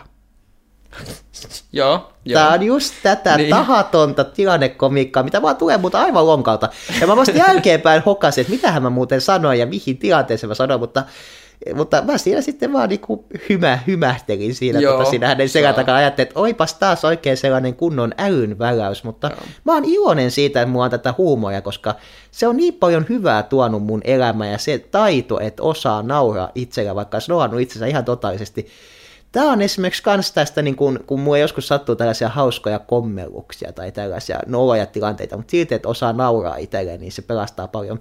Muista joskus tällaisen jutun tästä jo aikaa monta vuotta, mä olin kesämökillä, mulla oli yksi tämmöinen niin sanottu tota, noin lista, to-do-lista, että mun piti yksi tota, pienkone sitten käydä huoltamassa. Ja mä tiesin yhden paikan, missä niitä huoletaan, ja se oli mulle uusi paikka, mä en tietenkään etukäteen ottanut selvää, kun se on niin kuin sama rakennus, ja siinä on huoltoasema, ja sitten siinä on se huolto, huoltopaikkaa niin kuin samassa rakennuksessa. Mä en tiennyt sitten, että mistä hauesta pitäisi niin kuin mennä sisään, kun se oli vähän sellainen vanha paikka ja opastet vähän niin ja näin. No ajoin auton tien paikkiin sivuun ja meni siihen ihan sitten tyytyväisenä sen, se kone kädessä sitten sinne, tota, sinne eksyikin sinne sitten sinne ravintolan puolelle sitten, tota noin, ja no, jonotin se kone kädessä sitten siinä, tota noin, siinä niin ravintolan jonossa. Mulla meni hetken aikaa sitten, kun huomasin, että ihmiset vähän niin kuin kattelee siinä vähän, vähän hyvällä tavalla sitten vinoja naureskelee, että ajattelin, että onko tämä joku piilokamera, kun mä oon siinä tota, soutuveneen perämuottojen kädessä tota, noin kahvilan jonossa sitten, ja, tota, ja kattelin vähän sillä, ja sitten niin hoksasin siinä, että hetkinen, että minähän olen aivan väärässä paikassa ja aivan väärässä jonossa, mä vaan nauroin siinä, ja ja tota, katsoin näitä, näitä tota, noin, niin, hihittelijöitä siinä silmiin, niin mä vaan nauroin yhdessä sit heidän kanssaan, että toipas taas niin kuin ihan koominen tilanne, että milloin sitä näkee, että tämmöinen kaksimetrinen nuori kaveri menee tota, noin, niin Johnsonin perämoottori kädessä ja joku tota, Tepori kahvilajonossa sille, että se on ollut mielenkiintoinen näky, kyllä Joo. täytyy sanoa. Oi, tämä onkin muuten yleisesti mielenkiintoinen ylipäänsä se, että että miten, milloin, milloin tuntuu siltä, että jotkut nauraa sulle ja milloin mm. tuntuu siltä, että sä naurat heidän kanssa. Mm. Toi on tosi mielenkiintoinen aihe mm. yleisemminkin ottaa silleen mm. nyt käsittelyyn. Intuitio auttaa näissä asioissa yllättävän paljon, että mä oon, mä oon oppinut sen elämässä, että jos mä intuitio luotan, niin lähes sataprosenttisesti intuitio vetää sen oikean korren sieltä esiin. Intuitio Joo. on todella hyvä apu ollut mulle monessa, monessa asiassa. On se sitten tilannetaju, asiakaspalvelu, ihan mitä vaan. Intuitio on auttanut tosi Joo. paljon. Intuitio osaa kyllä niin olla se, mulle se pelastava ojenkoisi aina, kun arvioidaan jotain vähän tämmöisiä haasteellisimpia tai haasteellisempia tilanteita. Mutta jos mä mietin, jos mä mietin tota niin kuin ihan tälleen täältä toiselta puolelta, niin mulle voi olla välillä itsekin vaikea sanoa, niin kuin jos mä nauran, että, että missä kohtaa nyt tästä jakaumaa on. Silleen, mm-hmm. että ei tietenkään, en mä tietenkään ikään tarkoita, että joku olisi ilkeämielistä naurua, mutta silleen, mm. mut, no esimerkiksi mullahan nyt, mitä mä oon täällä podcastissa aikaisemminkin sanonut siitä, mitä mulla oli joskus ala-asteella, oli se, että mm. mä saatoin nauraa ihmisten väärille vastauksille esimerkiksi tai jotain vastaavaa. Mm, se on ihan totta. Niin sehän, Kyllä. se on niinku esimerkki ehkä semmoisesta selkeästä keisistä, että, että, että vaikka ei olisi ilkeämielistä, niin se on selkeästi, että mä nauran jollekin. Niin Negatiivisella tavalla. Niin, tavalla. Niin, no siis aivan, aivan, aivan. Että tota, mutta missä se, mä en niinku itsekään välttämättä tiedä aina, että missä se raja menee, että, että nauranko mä nyt jotenkin negatiivisella tavalla vai en. Ja joskus niinku, myös niin kuin niitä sun puujalkavitsejä ja muita vitsejä, niin, niin välillä niin kuin, niistäkään mä en aina ihan koska, koska sä heität niin, niin intuitiivisesti, niin, ja sä et itsekään tosiaan, kuten sä sanoit itsekin, niin sä saatoit vasta jälkeenpäin tajuta, että mikä siinä oli vitsikästä, niin mm. joskus, joskus saattaa olla silleen, että, että tota, mä niin kuin nauran jollekin vitsille, minkä sä oot heittänyt, mutta mä niin kuin en edes, edes taju, tai mä en ole edes varma, että onko sä ymmärtänyt sen samalla tavalla, miten mä sen ymmärrän, että, että mulle se niin kuin on jotenkin ihan, ihan eri juttu, tai mä en itsekään ymmärrä, mä en itsekään ymmärrä välttämättä, miltä tavalla mä sille nauran, mutta selkeästi niin kuin sun intuitio sanoo, että, että niin kuin ei ole ollut mikään tilanne semmoinen että olisi jäänyt paskamaku suuhun tai muuta vastaavaa. Sitten. Aika harvoin niitä jää silleen, tota noin, niin on, on ihmisiä, jotka taas saattaa todeta siihen, että mä heitän joskus ihan niin kuin liukuhihnata niitä puujakavitsejä, kun saattaa olla vaikka kevyessä humalassa tai tällaista, niin, tota noin, niin se vaan niin kuin lisää sitä lisää sitä heittoa ja sitä fiilistä, niin tota, jotkut ihmiset saattaa niinku humoristisesti sanoa, niinku, että lopeta, mutta mä osaan ihan hyvin lukea se, että kuka tarkoittaa todellisuus lopeta ja kuka tarkoittaa vitsailemalla lopeta, että puujakavitsit on siitä niinku hyviä, että kyllä ne valtaosa on uppoa ja valtaosa onneksi osaa niitä niinku ymmärtää ja arvostaakin, että ja, ja aasinsiltoja, kun välillä vähän yhdistelee siihen, niin ne on hyviä yhdistelmiä. Ja sitten pikkutiukka, joskus vaikka vähän mustaakin huumoria sekaan, niin tulee sitä vaihtelua, että että tota, se, se, tekee kyllä ihan, ihan hyvää settiä, että se on hauskaa nähdä, miten ihmiset niin nauraa niille ja kaikkea tällaista, mutta just se, niin se tilanne taju, että ne, ne tulee välillä niin ihan lonkalta, että se on jännä juttu, että miten joku, joku aihe tai yksittäinen tota noin, tapaus tai tällainen, niin saattaa laukasta niin herkästi ja niin helposti sen puujalan, mikä sieltä tulee seuraavana. Että se on niin kuin, se on hieno lahja, se on hieno lahja, että ne tulee välillä niin helposti ja niin, niin tota kevyesti sieltä. Joo. kuin tykin suusta. Siis mä, mä, mä oon tässä useamman kerran niin kuin naurahtanut, koska mä oon halunnut sanoa tämän jutun, että tosiaan mähän teen aika usein äh, juhlissa ja muissa vastaavissa mökilläkin Karjalan piirakoita ja munavoita, ja tää on semmonen mun tietyn tyyppinen ai, bravuuri. Ja ai, sitten, ai. sitten tota tosiaan Äh, milloin se sen ekan kerran sanoi? Siis sun... Se oli mökillä, olimme saunomassa. Tämä oli tuota noin niin talviaikaa, eli tämä jotain vuotta 2015, 2000, sanotaan 2016 ja ulkona on pakkasta ja tuota noin niin saunaa lämmin ja oikein höyhyä sillä vielä, kun on kunnolla pakkasta ja ja tuota, minä muistan sitten, tota, noin, kun puhuttiin jotain Karjalan piirakoista vissiin jotain, ja sitten mä vaan heitin tanssi, että miten muna voi. Mä olin, mä olin siinä kohtaa, oliko mä polttanut vähän pilveäkin vai ehkä, ehkä en no, muista, ihan mutta, mutta alkoholia... Humalassa, joo. humalassa me oltiin Ainakin, pikkasen joo. kuitenkin. Se on siis nyt seitin ohuissa, Juu, kyllä, näin kyllä. hienostuneesti. Ja, ja tota, mä jotenkin niin kuin heitin siihen, että, joo, että miten muna voi, ja mä huomasin, että sä olet nyt vähän niin kuin nauramaan sitten, ja sitten mä vaan vastasin siihen vielä jatkoksi, että hyvin hän se. Mä en muista, mutta mä hajosin ihan täysin. Sä hajosit niin totaalisen pahasti, että kun mä otin sen ihan niin kuin, mä totesin, että tää on niin kuin sellainen elämän saavutus, että mä oon niin kuin ihan ylpeä Mutta sä, mutta sä jatkoit sitä vielä, sä, sä, niin kuin, sä, seura, sä seurasit mua Kyllä. ja sä hoit sitä niin kuin useamman kerran, ja se meni, mm-hmm. ja mä, mä oon niin kuin... Kyllä, mä, mä annoin va- intuition siinä kohtaa vielä, mä näin, että nyt kun rauta on kuumaa, niin nyt tautaan.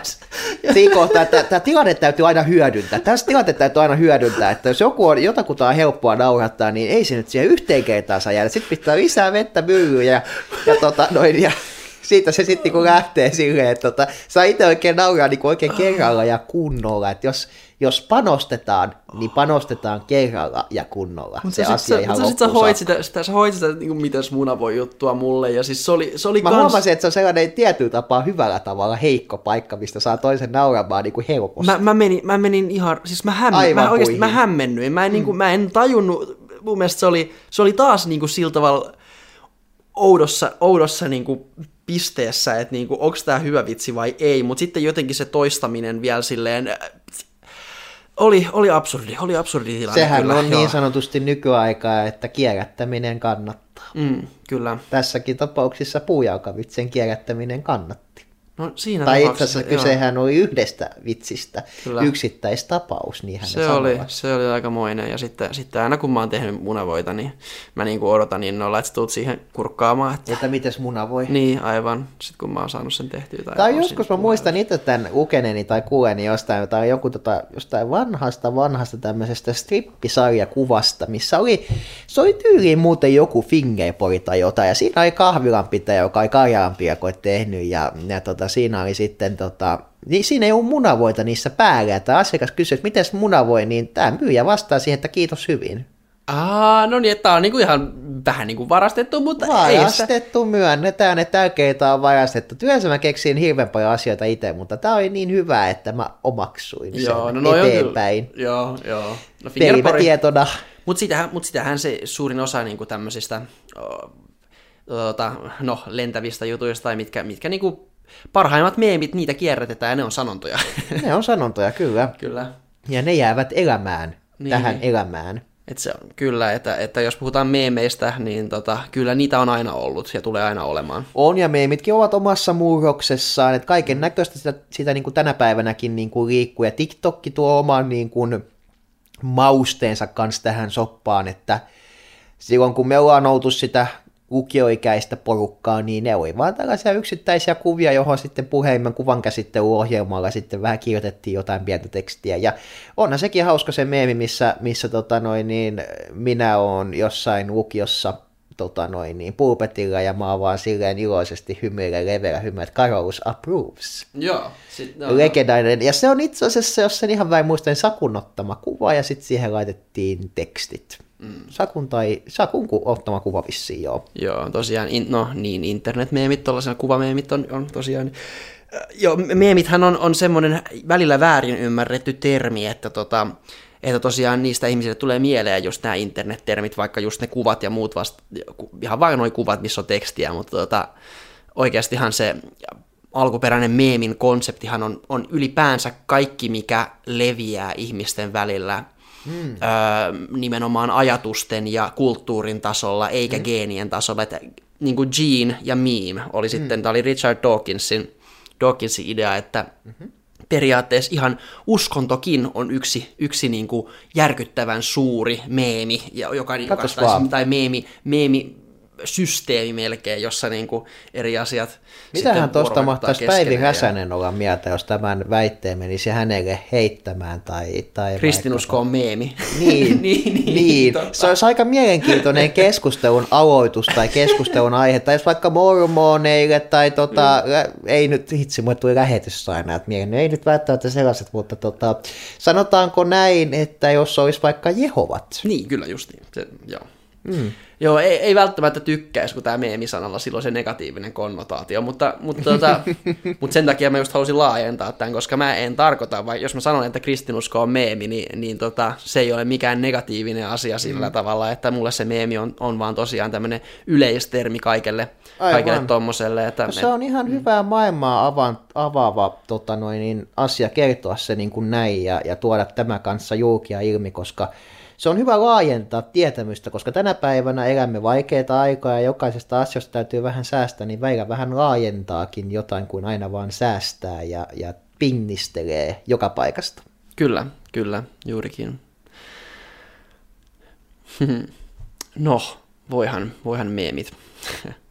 Hauskojahan ne, hauskojahan ne ovat kyllä kans omaa tavallaan, että, että ei, ei siinä, että kaikenlaista on kyllä tullut nähtyä ja kaikenlaisilla on tullut naurettua. Mä muistan niin kun näitä sit, kun oli itse lukiossa, niin mun lukiofrendit tykkäsi tämmöisistä kaikista, kun oli, sä muistat sen nallepuuro, missä on se tietynlainen nalle, sellainen piirretty Joo, nalle. kyllä. Niin siitähän tuli pyllynalle sitten aikanaan, ja pyllynalleen pierupuuro ja mitä kaikkea tällaista hauskaa. Niin siitä tuli tämmöisiä, tämmöisiä meemejä. Niille tuli joskus naurettua, sitten oli huumaintaju, meni sitten aika lailla riman ali siinä kohtaa. No, joskus täytyy joo. mennä riman ali, koska noustaan pohjalta ylös. Aivan. Aivan, siitä aasinsiltana sitten mentiin siihen, että pikkukakkosen ransustakin oli tehty, tehty meemejä ja mulle muistuu mieleen tämmöinen hauska, tota, nämä on kaksi erillistä meemiä, mutta tavallaan aika hauska meemi parikin omalla tavallaan, että ensimmäisessä meemissä niin se on ihan perus ransu katsoo katseellaan suoraan televisiokameran ruutuun ja ja tota noin, niin, niin, siinä lukee näin, että soitan kyllä poliisit ihan vitun nyt Okei. Okay. että nyt mä soitan poliisit tähän. Joo, joo. Seuraavassa meemissä Ransu hyppää ikkunasta ulos, että kytät on pihassa. Okei, okei. Joo, mun Oh. mielestä siis ajattelin, vaikka, Niin. niin. vaikka siitä on aikaa, sanotaan niin kuin yhdeksän vuotta, kun mä oon sen meemin nähnyt. Mä edelleen tänä päivänä nauran niiden mielessäni, kun mä ajattelen niitä, että ensin hän soittaa poliisit ja sitten onkin kytät pihassa. Joo. Kun mä nauhan tälle meemiparille, että kuinka loistava, loistava tämä on. Että jotenkin niin kuin kaikessa yksinkertaisuudessaan niin hieno. Ja tämä oli se, minkä mä itse hokkasin, kun mun lukiofrendit niitä meemiä välillä laittoi, kun sehän oli niin kauheata, kun me oltiin sellaisia 6-17-vuotiaita ja mentiin vähän hyppäämään ja bilettämään, niin ai, että sitten tuli just näitä meemejä, että kytät on pihassa ja soitan kyllä poliisit ja kaikkea tällaista, niin Joo, se oli joo. niin hauskaa kiusotella tällaisella aiheella meitä sitten, kun me oltiin alaikäisiä ja Sweet 16 oli vasta nurkan takana. Mm, joo, joo.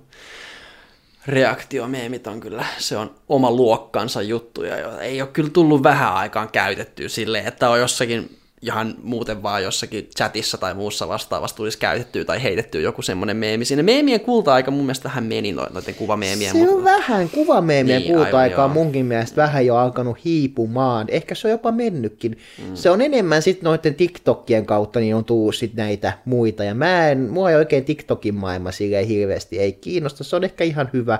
Muutenkin tässä on ollut ajatuksena ja tavoitteena vähentää someaikaa. Kyllä mä uskon, että tavoite on mennyt ihan pikkuhiljaa koko ajan enemmän ja enemmän eteenpäin, kun on keskittynyt näihin muihin huomattavasti tärkeimpiin tai tärkeämpiin asioihin, että se on hyvä taito, että osaa priorisoida asioita. No kyllä, siis mä muistan, että aina, aina jotenkin siis Facebookissa silloin yläasteella ja, ja myöhemmin sitten Instagramissa, niin kyllä usein kun jotain jonnekin pisti, niin sä olit ihan ensimmäisenä siellä reagoimassa aina. Siinä on just sellainen, että tota, noin, oli näitä ihmisiä täällä yläasteella, jotka niin kuin, tulivat niin kuin vinoilemaan mua ja niin kuin pakottamaan ja vaatimaan, että mene nyt sinne piip sinne Facebookiin. Että mä sanoin, että ei mua kiinnosta sellainen, sellainen paikka, että miksi mun siellä pitäisi niin olla. Ja kyllä mä sitten lopulta niin kuin kovasta painostuksesta, varmaan vuoden päivät mua painostettiin siellä, niin kyllä mä sitten lopulta sinne sitten menin ja totta kai kun ajatellaan sitä niin kuin Facebookia ja somen toimintaa pähkinäkuvaissa, siellä on tehty sellaisia toimintoja, että se tavallaan niin kuin saa ihmismielen alitajuntaisestikin koukuttumaan siihen, että,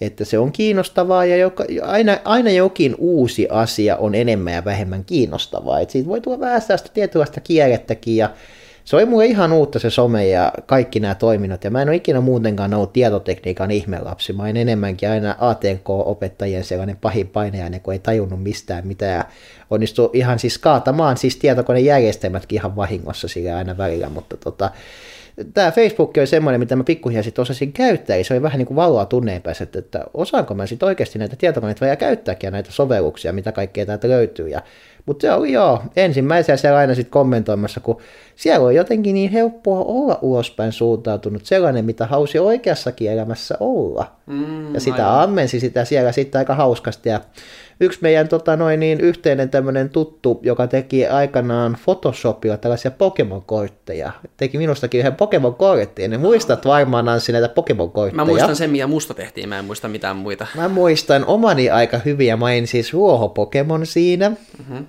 Ruoho, ruoho-Pokemon eikä vain, mä sellainen weed-Pokemon niin sanotusti tässä Ahaa, kohtaa. Ja, niin, aivan, aivan. Mutta siellä oli tämmöinen tota, ominaisuus kuin totally different, ja just silleen, että hän olisi englanniksi vaan kirjoittanut tälleen vapaasti suomennettuna, että käyttäytyy totaalisen eri tavalla tota, noin Facebookissa kuin oikeassa elämässä. Siihen oli annettu 80 pointsia pistettä, että se oli aika kova. Se on aika kova, ja mulla oli HPtäkin joku 140, että olihan se ihan huikea. Ja mä olin, mä olin aika, aika kova tapaus kyllä siinä, mutta se oli just hauska, että siihen hän niin ammensi hirveän hyvin yhteen lauseeseen sen, että, että miten se sosiaalinen media ja oikea elämä, niin niissä oli eroja munkin kohdalla, ihan selkeitä eroja. Mut, Hetkinen, niihin aikoihin, tosiaan, jos, jos niihin aikoihin käytti Facebookia, niin eikö Facebook silloin ollut kuitenkin suht pitkälti sitä, että sä vuorovaikutit lähinnä niiden sun kontaktien kanssa, jotka olisit niitä ihmisiä, jotka sä enemmän tai vähemmän tunnet oikeasta Kyllä, elämästä. kontaktien kanssa tuttuja, kavereita, ystäviäkin, sukulaisia, tutun tuttuja. Kyllä se siitä pikkuhiljaa sitten lähti, mutta silloin just ei kanssa mua sellaista suodatinta, että kun kuitenkin tuli näitä YouTube-aikoja ja näitä niin kuin YouTube tota noin, niin fanejakin tuli, niin ei mua sillä ollut suodatinta. Kyllä mä jonkun verran heitäkin hyväksyin kaveiksi, ketkä mut sieltä sitten Facebookistakin löysivät ja kaivoivat, mutta mä olin hyvin taikkaina siihen, millä tavalla mä kommentoin, mitä kirjoitan ja mitä laitan ja, ja tota noin niin, että aina piti pitää se kuitenkin se asiallinen ja ystävällinen, ystävällinen linja ja hymiöitä käyttää kaikkea tällaista, että kyllä se niinku se taito tuli kyllä siinä, niin kuin, siinä niin kuin opittua ja koomistahan oli kyllä sitten se, kun tota, mä sen Facebook-tilikin loin, niin tietenkin nyt tässä päästään siihen hauskaan, että salasanoihin oikeasti kannattaa panostaa oikein kunnolla. Et siinä on tämä, että, että tota, noin, niin joku, kat- siihen joku katsoi sun salasanan vai? Joku katsoi, Joo, näki sun, joo, näki se oli ihan hemmetin- ko- koulun tietokoneen. Kyllä, se oli, se oli todella, se oli äärimmäisen syvältä ja ilkeätä ja loukkaavaa. Tämä kyseinen henkilö kyllä pyysi anteeksi, anteeksi sitten jälkeenpäin, mutta, mutta siis si- ne teki, siinä oli ihan siis porukalla juonittu sellainen tietynlainen ansa, että, että, tota noin, että ihmiset jotenkin vihjas mulle, että, tota noin, että mitä siellä Facebookissa on käynyt ja sitten jostain syystä mä menin sitten siihen koulukoneen kirjoittain, jokainen katto vierestä, kun se salasana laitoi. Siinä on varmaan joku viisi ihmistä katsomassa siellä mun vieressä ja mä en edes tajunnut siinä, että mikä tässä menee pieleen ja Oi voi. ja sitten se oli just vielä sellainen, tota, noin, niin kuin, se oli yhtä ja samaa numeroa vaan monta kappaletta peräkkäin. Eli sehän oli helppo siitä sitten tiedätkö, niin kuin mennä Joo. mun tunnuksia sisään ja Facebookiin.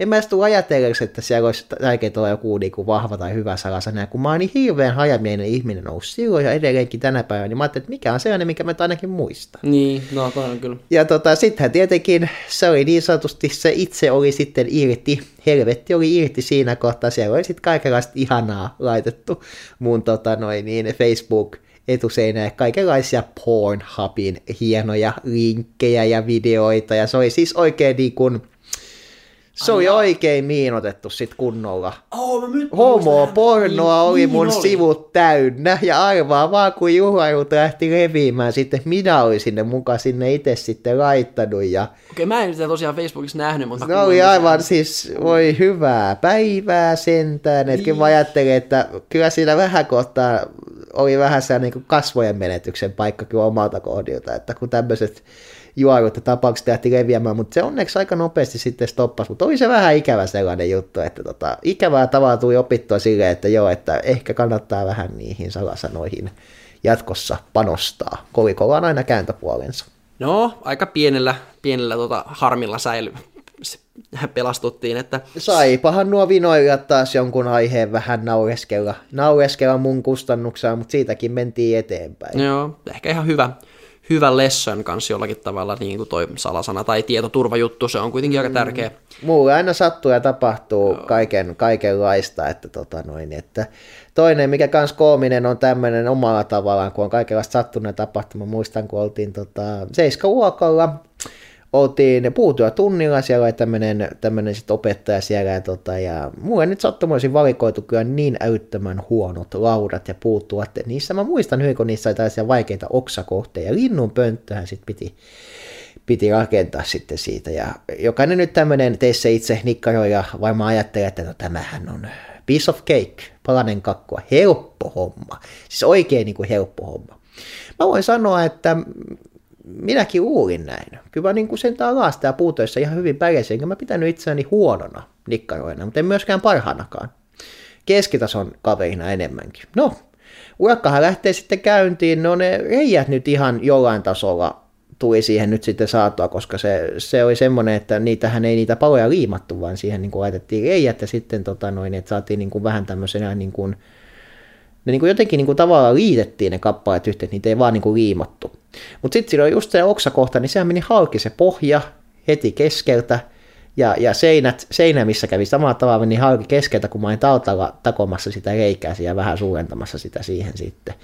No ei mitään, tota, sen sijaan, että tässä se mun mielestä se opettaja teki sen virheen, että sen sijaan, että hän olisi antanut mulle uudet palat, kun elettiin sitä aikaa, että puutavara metrihin tai 20 senttiä metriltä, nythän se on puolitoista euroa metriltä tai euron metriltä. Hän, an, hän laittoi ne liimaten kiinni ne palat. Eihän millään eri keppeillä tai puuliimalla tommonen palat tule kauhean hyvin pysymään kiinni, kun aina vaan liimattiin ja liimattiin. Ja ne meni monta kertaa halki ja poikki, ja häneltä palo muuhun sitten lopulta käämit, kun mä en ikinä saanut lähimainkaan sitä linnunpönttöä valmis, kun aina ne liimatut palat haukesivat. Ja aina laitettiin liimauksia. Se oli sitten siinä, ne- se liimaus kuitenkin kestää. Se aina kestää jonkun aikaa, kun se liimaus on sitten niin kuin pitävä ja ne on kiinni ne palat toisissaan. Ja taas sitten voi jatkaa, kunnes taas sitten ne, tota, ne palat oli halki. Opettaja sitten tota noin niin, hänellä niin kuin tietyllä tapaa meni se arvostelu siinä sitten rimman alle, että hän sanoi, että hän on 25 vuotta ollut opettajana, eikä hän ole koskaan yhtä huonoa oppilasta opettanut uransa aikana. Ja siihen aikaan minä vaan suhtauduin siihen silleen ymmärtäväisesti naurahtaen, että joo, että huonostihan tämä on sujunut. Mutta näin jälkikäteen niin se oli aika paha kommentti, mitä opettajan suusta voi kuossa, aika lannistava kommentti. Ja sitten kun alkaa miettimään sitä, että miksi mä voinut saada uusia paloja ja uutta mahdollisuutta, niin olisi voinut tuokin joskus se valmis rinnunpönttö. Tämähän vaikutti sitten siihen, että mä oon aina sitten pitänyt itseni vähän käsistä huonona ja, huonona ja kädettömänä ihmisenä ja näin edespäin, mutta käsitöissä esimerkiksi mä aika paljon niin kuin lahjakkaampi ja parempi. Ja kyllähän mä sitten valmiin leikkuulaudankin onneksi tein, tein tota, no niin valmiiksi kyllä puutyötunnilla, mutta se on just hauskaa, että mä menestyin puutyötunnilla huonosti, vaikka en mä siellä käyttäytynyt huonosti tai, tai tota noin, niin, niin sanotusti vältellyt mitään niin kuin tehtäviä. Mä olin vaan niin kuin huonon tuhin uhri siinäkin. Ja sitten se opettaja olisi antanut mulle nelosen, mutta hän antoi mulle säälistä suoritusmerkinnän. Okei, okay, just. Tosiaan. Ja sitten siellä oli näitä ihania ihmisiä, joilla sitten enemmän oli näitä kaikenlaisia murapuukon kanssa, kaikenlaisia leikkimisiä ja sellaista omanlaista tota noin niin, huonoa negatiivista käyttäytymistä, että tota, he saivat sitten vitosia ja kutosia, mutta minä sain kovasta yrityksestä huolimatta vaan sen suoritusmerkinnän. Mm, se oli aika sellaista koomista aikaa omalla tavallaan. Kyllä, kyllä. Sitten tota, no noista kättentaidoistahan sulla, sulla sitten tuli yksi kova kolaus siellä Intissä, joka tuntui, että ainakin hetkellisesti se vähän niin kuin vaikeutti sitä hommaa kanssa entisestään. Joo, siis Intistä mulla on paljon kaikenlaisia muistoja, hyviä ja huonojakin. Sanotaan näin, että se Intiin, Intiin lähtö oli vähän, vähän sellainen tuota noin niin, että se, se, se ei alkanut parhaimmalla mahdollisella tavalla. Mä muistan hirveän hyvin sen lähtöpäivän, se oli siinä tuota, se oli tammikuun alkua ja junaliput ja kaikki oli kyllä valmiina ja tavarat pakattuna ja näin, mutta mutta rakas isäni sai todella pahan sairaskohtauksen ja, ja hän lähti samalla ovenavauksella ambulanssilla kiireisenä tota, no niin, Jorvi ja minä lähdin sitten tota, no niin, Leppävaaran juna-asemalle sitten tota, junaa kohti ja tälleen, niin se ei ole paras mahdollinen aloitus lähteä, lähteä sitten inttiin ja tälleen ja olla pari viikkoa siellä sitten kiinni, mutta siitä kuitenkin lähdettiin, alkukankeuksien kautta lähdettiin sitten eteenpäin, ja se oli aikamoinen semmoinen, olisi vähän kulttuurisokkikin, ja siinä oli vähän, just sen hitauden kanssa oli vähän sitten alkuunkin jo välillä vaikeuksia, mutta pikkuhiljaa niin olin pääsemässä vauhtiin, kunnes sitten jälleen kerran taas huono tuuri taas niin kuin tavallaan kopauttimaan vähän selkää siinä kohtaa, että tota, muistan oli ensimmäinen tämmöinen päivä, kun, kun tuota, meillä oli iltavapaita, sitten me oltiin oltu kiinni pari viikkoa, ja ensimmäiset iltavapaat, ja mulla oli ystäviä, saman ajan ystäviä sitten lukiosta ja muualta, niin oli siellä sotkussa vekaralla sitten, ja ajattelin silleen, että kävelen siinä, oli tämmöinen samanlainen talvinen ilma, että oli vähän unta ja jäistä ja liukasta vähän joka paikassa, ja jotenkin sitä ajattelee, että maihareissa, kun on sellainen pitävä pohja, että kyllä nyt sen verran pitää, että pystyssä pystyt, osahan tässä nyt kävellä ja mennä. Ja No siinä on semmoinen pieni oikoreitti siellä Vekaran sotkussa, siinä nurkilla sellaiset betoniportaat. Ne ei ole edes sellaiset sileät betoniportaat, vaan oikein sellaiset niin karheet ja tosi niin kuin isokivisestä sementistä valetut vielä, että oikein sellaiset niin kuin tietyllä tapaa ikävät ja terävät ja näin edespäin. Mä ajattelin sitten oikein vielä hölmösti, niin kuin raiska ihminen olin ja näin edespäin siinä tilanteessa ja se kostautui, että ajattelinpas, että oikaisenpas tuosta portaat alas ja menen sinne sotkuun, vaikka mä olisin voinut ihan vain 10 metriä kiertää, kiertää ja, ja tota noin, niin mennä siitä tota, niin käveyteitä pitkin sinne sitten, joka ei vielä hiekotettu. Menen portaisiin sitten, joita ei ole hiekotettu, ja nehän on aivan peiliään kylästänyt, mutta koska siinähän ei ole mitään valaistusta, niin sitä ei nähnyt kaaduin siinä sitten ja tota noin, niin, vedin voltin ilmasta, tuli niin naama edellä portaisiin ja taju meni siinä sitten ja, ja, tota noin, niin, ja, ja tota, naama oli ihan auki ja veitä oli tullut jonkun verran siinä sitten, tota noin, niin, umi oli aika punasta ja tuota, Mulla oli vielä tota noin, niin se oikea jalka, mikä ei lähtenyt ilmaan, niin mulla niin kuin kantapää oli ihan käytännössä niin kuin niskassa, niskassa siellä oikein vielä pahasti taipuneena ja taju poissa ja naama valuu verta ja aivan tiedostamattomassa tilassa. Siinä tuli jotain sitten saman ikäluokan, saman tota, saapumisen ajan tämmöisiä alokkaita tuli sitten siinä niin kuin herättelemään, katsomaan, saivat mut sitten hereillä. aivan, aivan seis, aivan siis pihaa kuumiukko, että kyllä niin kovan aivotärähdyksen kyllä sain. Ja siitä sitten lähdettiin kiireisellä sitten tonne tota, sinne tota noin niin, Kouvolan jonnekin kupeeseen sitten sairaalaan. Ja tuota, tehtiin tämmöisiä aika yksinkertaisia paikkatestejä, että saanko mä soimet yhteen ja näin, mutta mitään ei koskaan kuvattu tai tämmöistä tehty. Mutta se jätti ikuiset jäljet se kaatuminen. Siinä kävi sillä tavalla, että että tota mun niinku hahmotuskyky heikkeni hirveästi ja uusien asioiden oppiminen heikkeni valtavan paljon entisestään. Ne ei ollut ennen sitäkään olleet mun vahvuuksia, mutta ne heikkeni entisestään siitä ja se oli mulle armeijassa valtavan iso kompastuskivi. Mä jouduin hirveästi ottamaan kaikenlaisia tukiopetuksia ja tämmöisiä, mutta tavallaan se toi mulle hirveän paljon sellaista niinku malttia, rauhallisuutta, tilannetajuakin ja ennen kaikkea sellaista niin kuin vahvuutta siihen, että oli sitä, niin kuin sitä itsehillintää ja sitä, että pystyi tota noin, niin, niin kuin pitämään niin kuin pään kylmänä vaikeissakin tilanteissa. Eli oli semmoista, miten mä sitä nyt kuvailisin, eli sitä, sitä, sitä, sitä hetkinen, pitkästä aikaa tuli muokkin näköjään Ei, tässä ajatuskatkos. Maltillisuudesta puhuit, mutta oliko joku vielä tarkempi Siinä on, siinä on ihan oma kärsivällisyys, joo, siinä on ihan oma tota, termi, mitä armeijassa sanotaan, että mikä taito erityisesti siellä kehittyy kentällä ja kaikki tämä. Tuskin nohevuus, se ei nyt ollut se. Mitä... Nohevuus ei ollut sitä, mutta mä mietin, että toi toi, toi, toi, toi, kun mä saan sen vaan tästä, tästä mun päähän, hetkinen, se tota, no, taistelutaito omalla tavalla jo kehittyy, mutta, mutta tota, semmoinen niin tietynlainen kuhinalaisuus, mm. kun siihen on oma käsitteensä, sillä on oma nimensä. Itsekuri vai ei? Itsekuri kyllä myöskin, joo Öö, toi, toi, toi, paineen sietokyky. Aivan. Paineen Kyllä, sietokyky. No niin. Nyt mä sain sain pääni.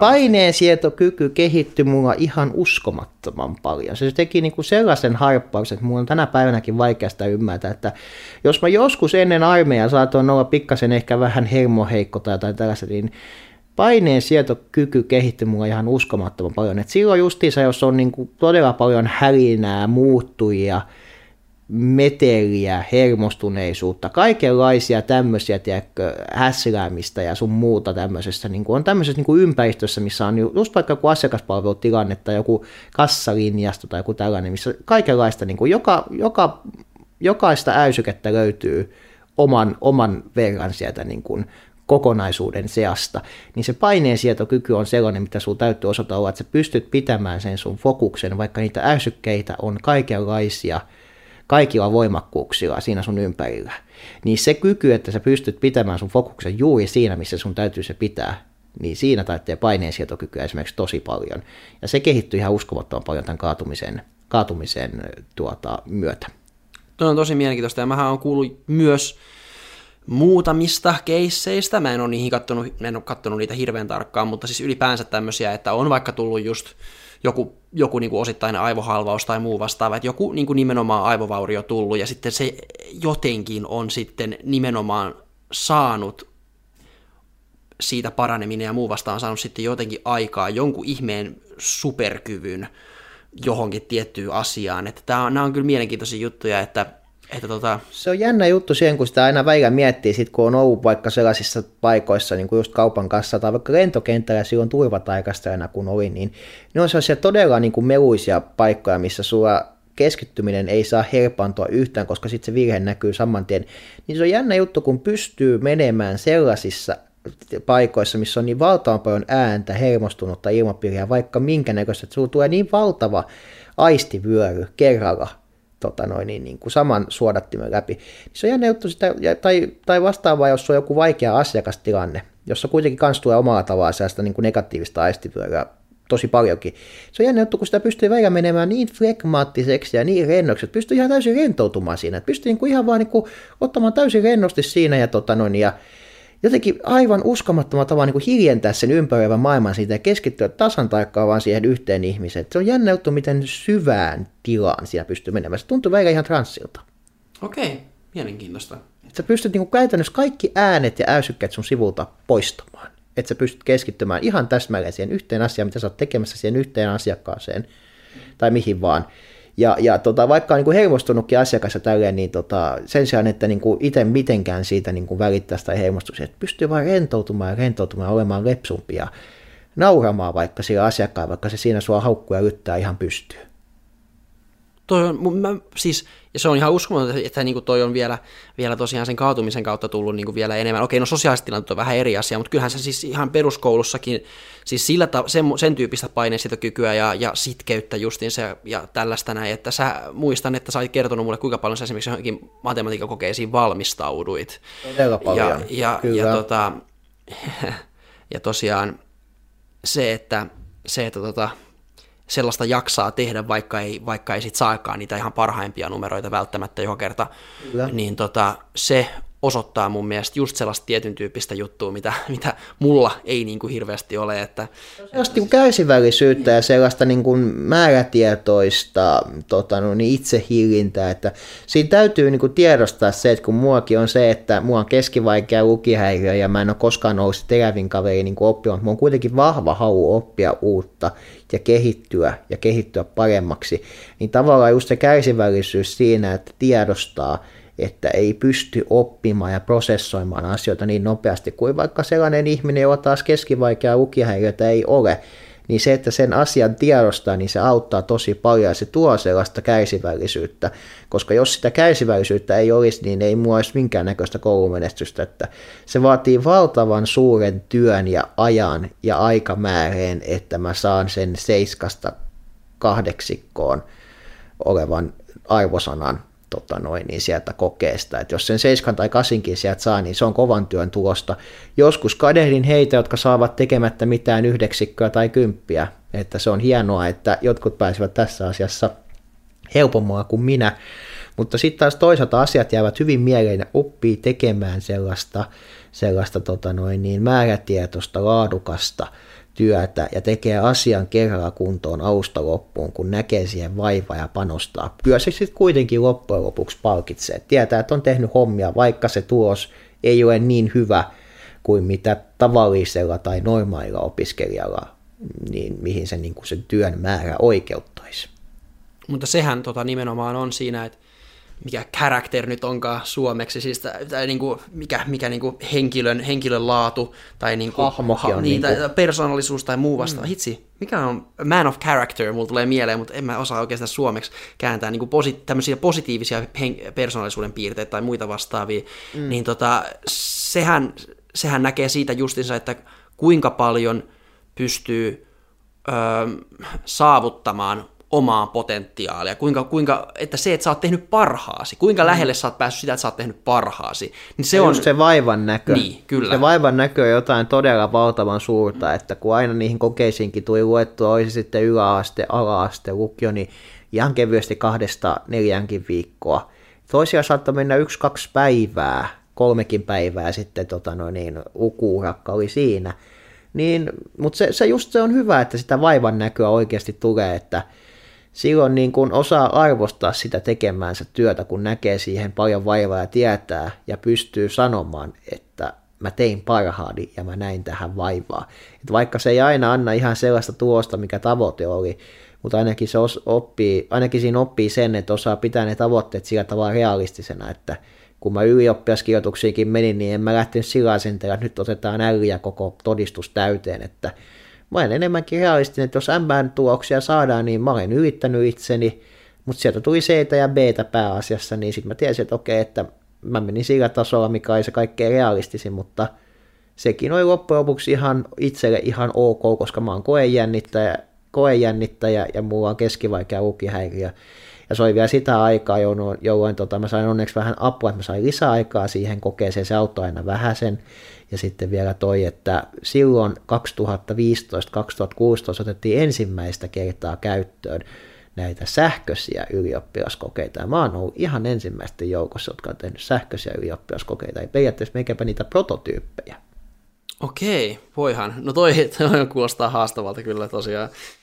Mutta se, se prototyyppi toimi hienosti ja se oli historiallisen mielenkiintoinen hetki, koska näin se opettajakin sanoi, että tämä on ihan ensimmäistä kertaa, mm. niin kuin, että kun testataan näitä sähköisiä tota, kokeita. Ja tämä oli tyyli joku historian koe tai, tai tota, tyyli joku, joku tota, historian tai äikän koe, mitä tuli testattua ja tehtyä. Koska mun käsiala nyt oli vähän mitä oli, mutta ei se, ei se tota mitään, että se oli ihan, ihan mielenkiintoista ja joka tapauksessa kirjoitukset meni, meni ihan kohtuullisesti, vaikka eihän tuolla ylioppilastodistuksella kyllä mihinkään ammattikorkeakouluun kävellä, mutta onneksi avoimen linjan väylä on keksitty näin kovan kilpailun keskellä.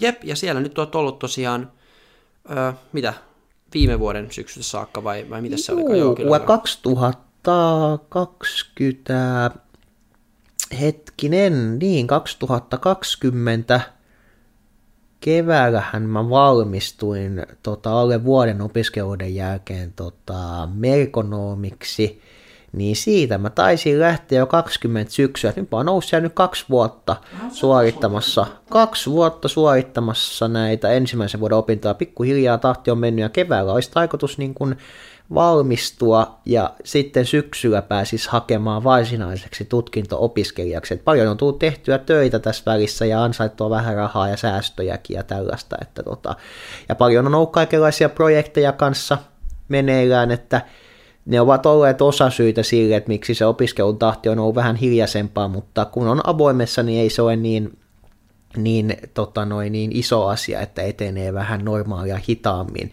Mutta opiskelu on antoisaa ja mä aina kannustan niin kuin ihmisiä siihen, että jos kiinnostaa opiskelu ja on vähänkin motivaatiota, niin että ehdottomasti lähtee kokemaan ja itse olen sen huomannut kyllä niin opiskelun kuin käytännönkin kohdalla, että kaupallinen ala on kyllä ehdottomasti mun juttuni. Joo, se on, se on varmasti sitä. Siellä tarvitaan ihmisiä ja siellä, siellä on hyvä olla, jos, jos tosiaan pystyy tota, asiakaspalvelut lähtö, lähtöistä meininkiä olemaan. Ja, ja tota. Kyllä. Mutta hei, olisiko nyt silleen, että taputellaanko homma? Taputellaan homma, homma tälleen, että kiitoksia seurasta, kiitoksia kuuntelijoille, kiitoksia, että sain tulla tänne vähän juttelemaan, höpöttelemään ja pallottelemaan kaikenlaisia ajatuksia, että nämä on aina mielenkiintoisia, kun näitä juttelee ja pohdiskelee läpi, että itse olen tämmöinen sydän, sydämellinenkin, piti sanoa syvällinen, mutta vähän lipsahti hyvällä tavalla, niin tota, olen tämmöinen syvällinen tota, noin, pohdiskelija, niin asioita on aina hyvä pohdiskella, niin löytää uusia näkökulmia ja aina tulee viisaammaksi. Kyllä, ehdottomasti. Kiitos paljon Karlos, että tulit Ideotekka podcastiin ja Kiitoksia. Jatketaan, jatketaan taas kaikenlaisissa merkeissä. Palaamme asiaan. Niin kuin kaksi tuntia ja, ja, ja. Olet säröinen.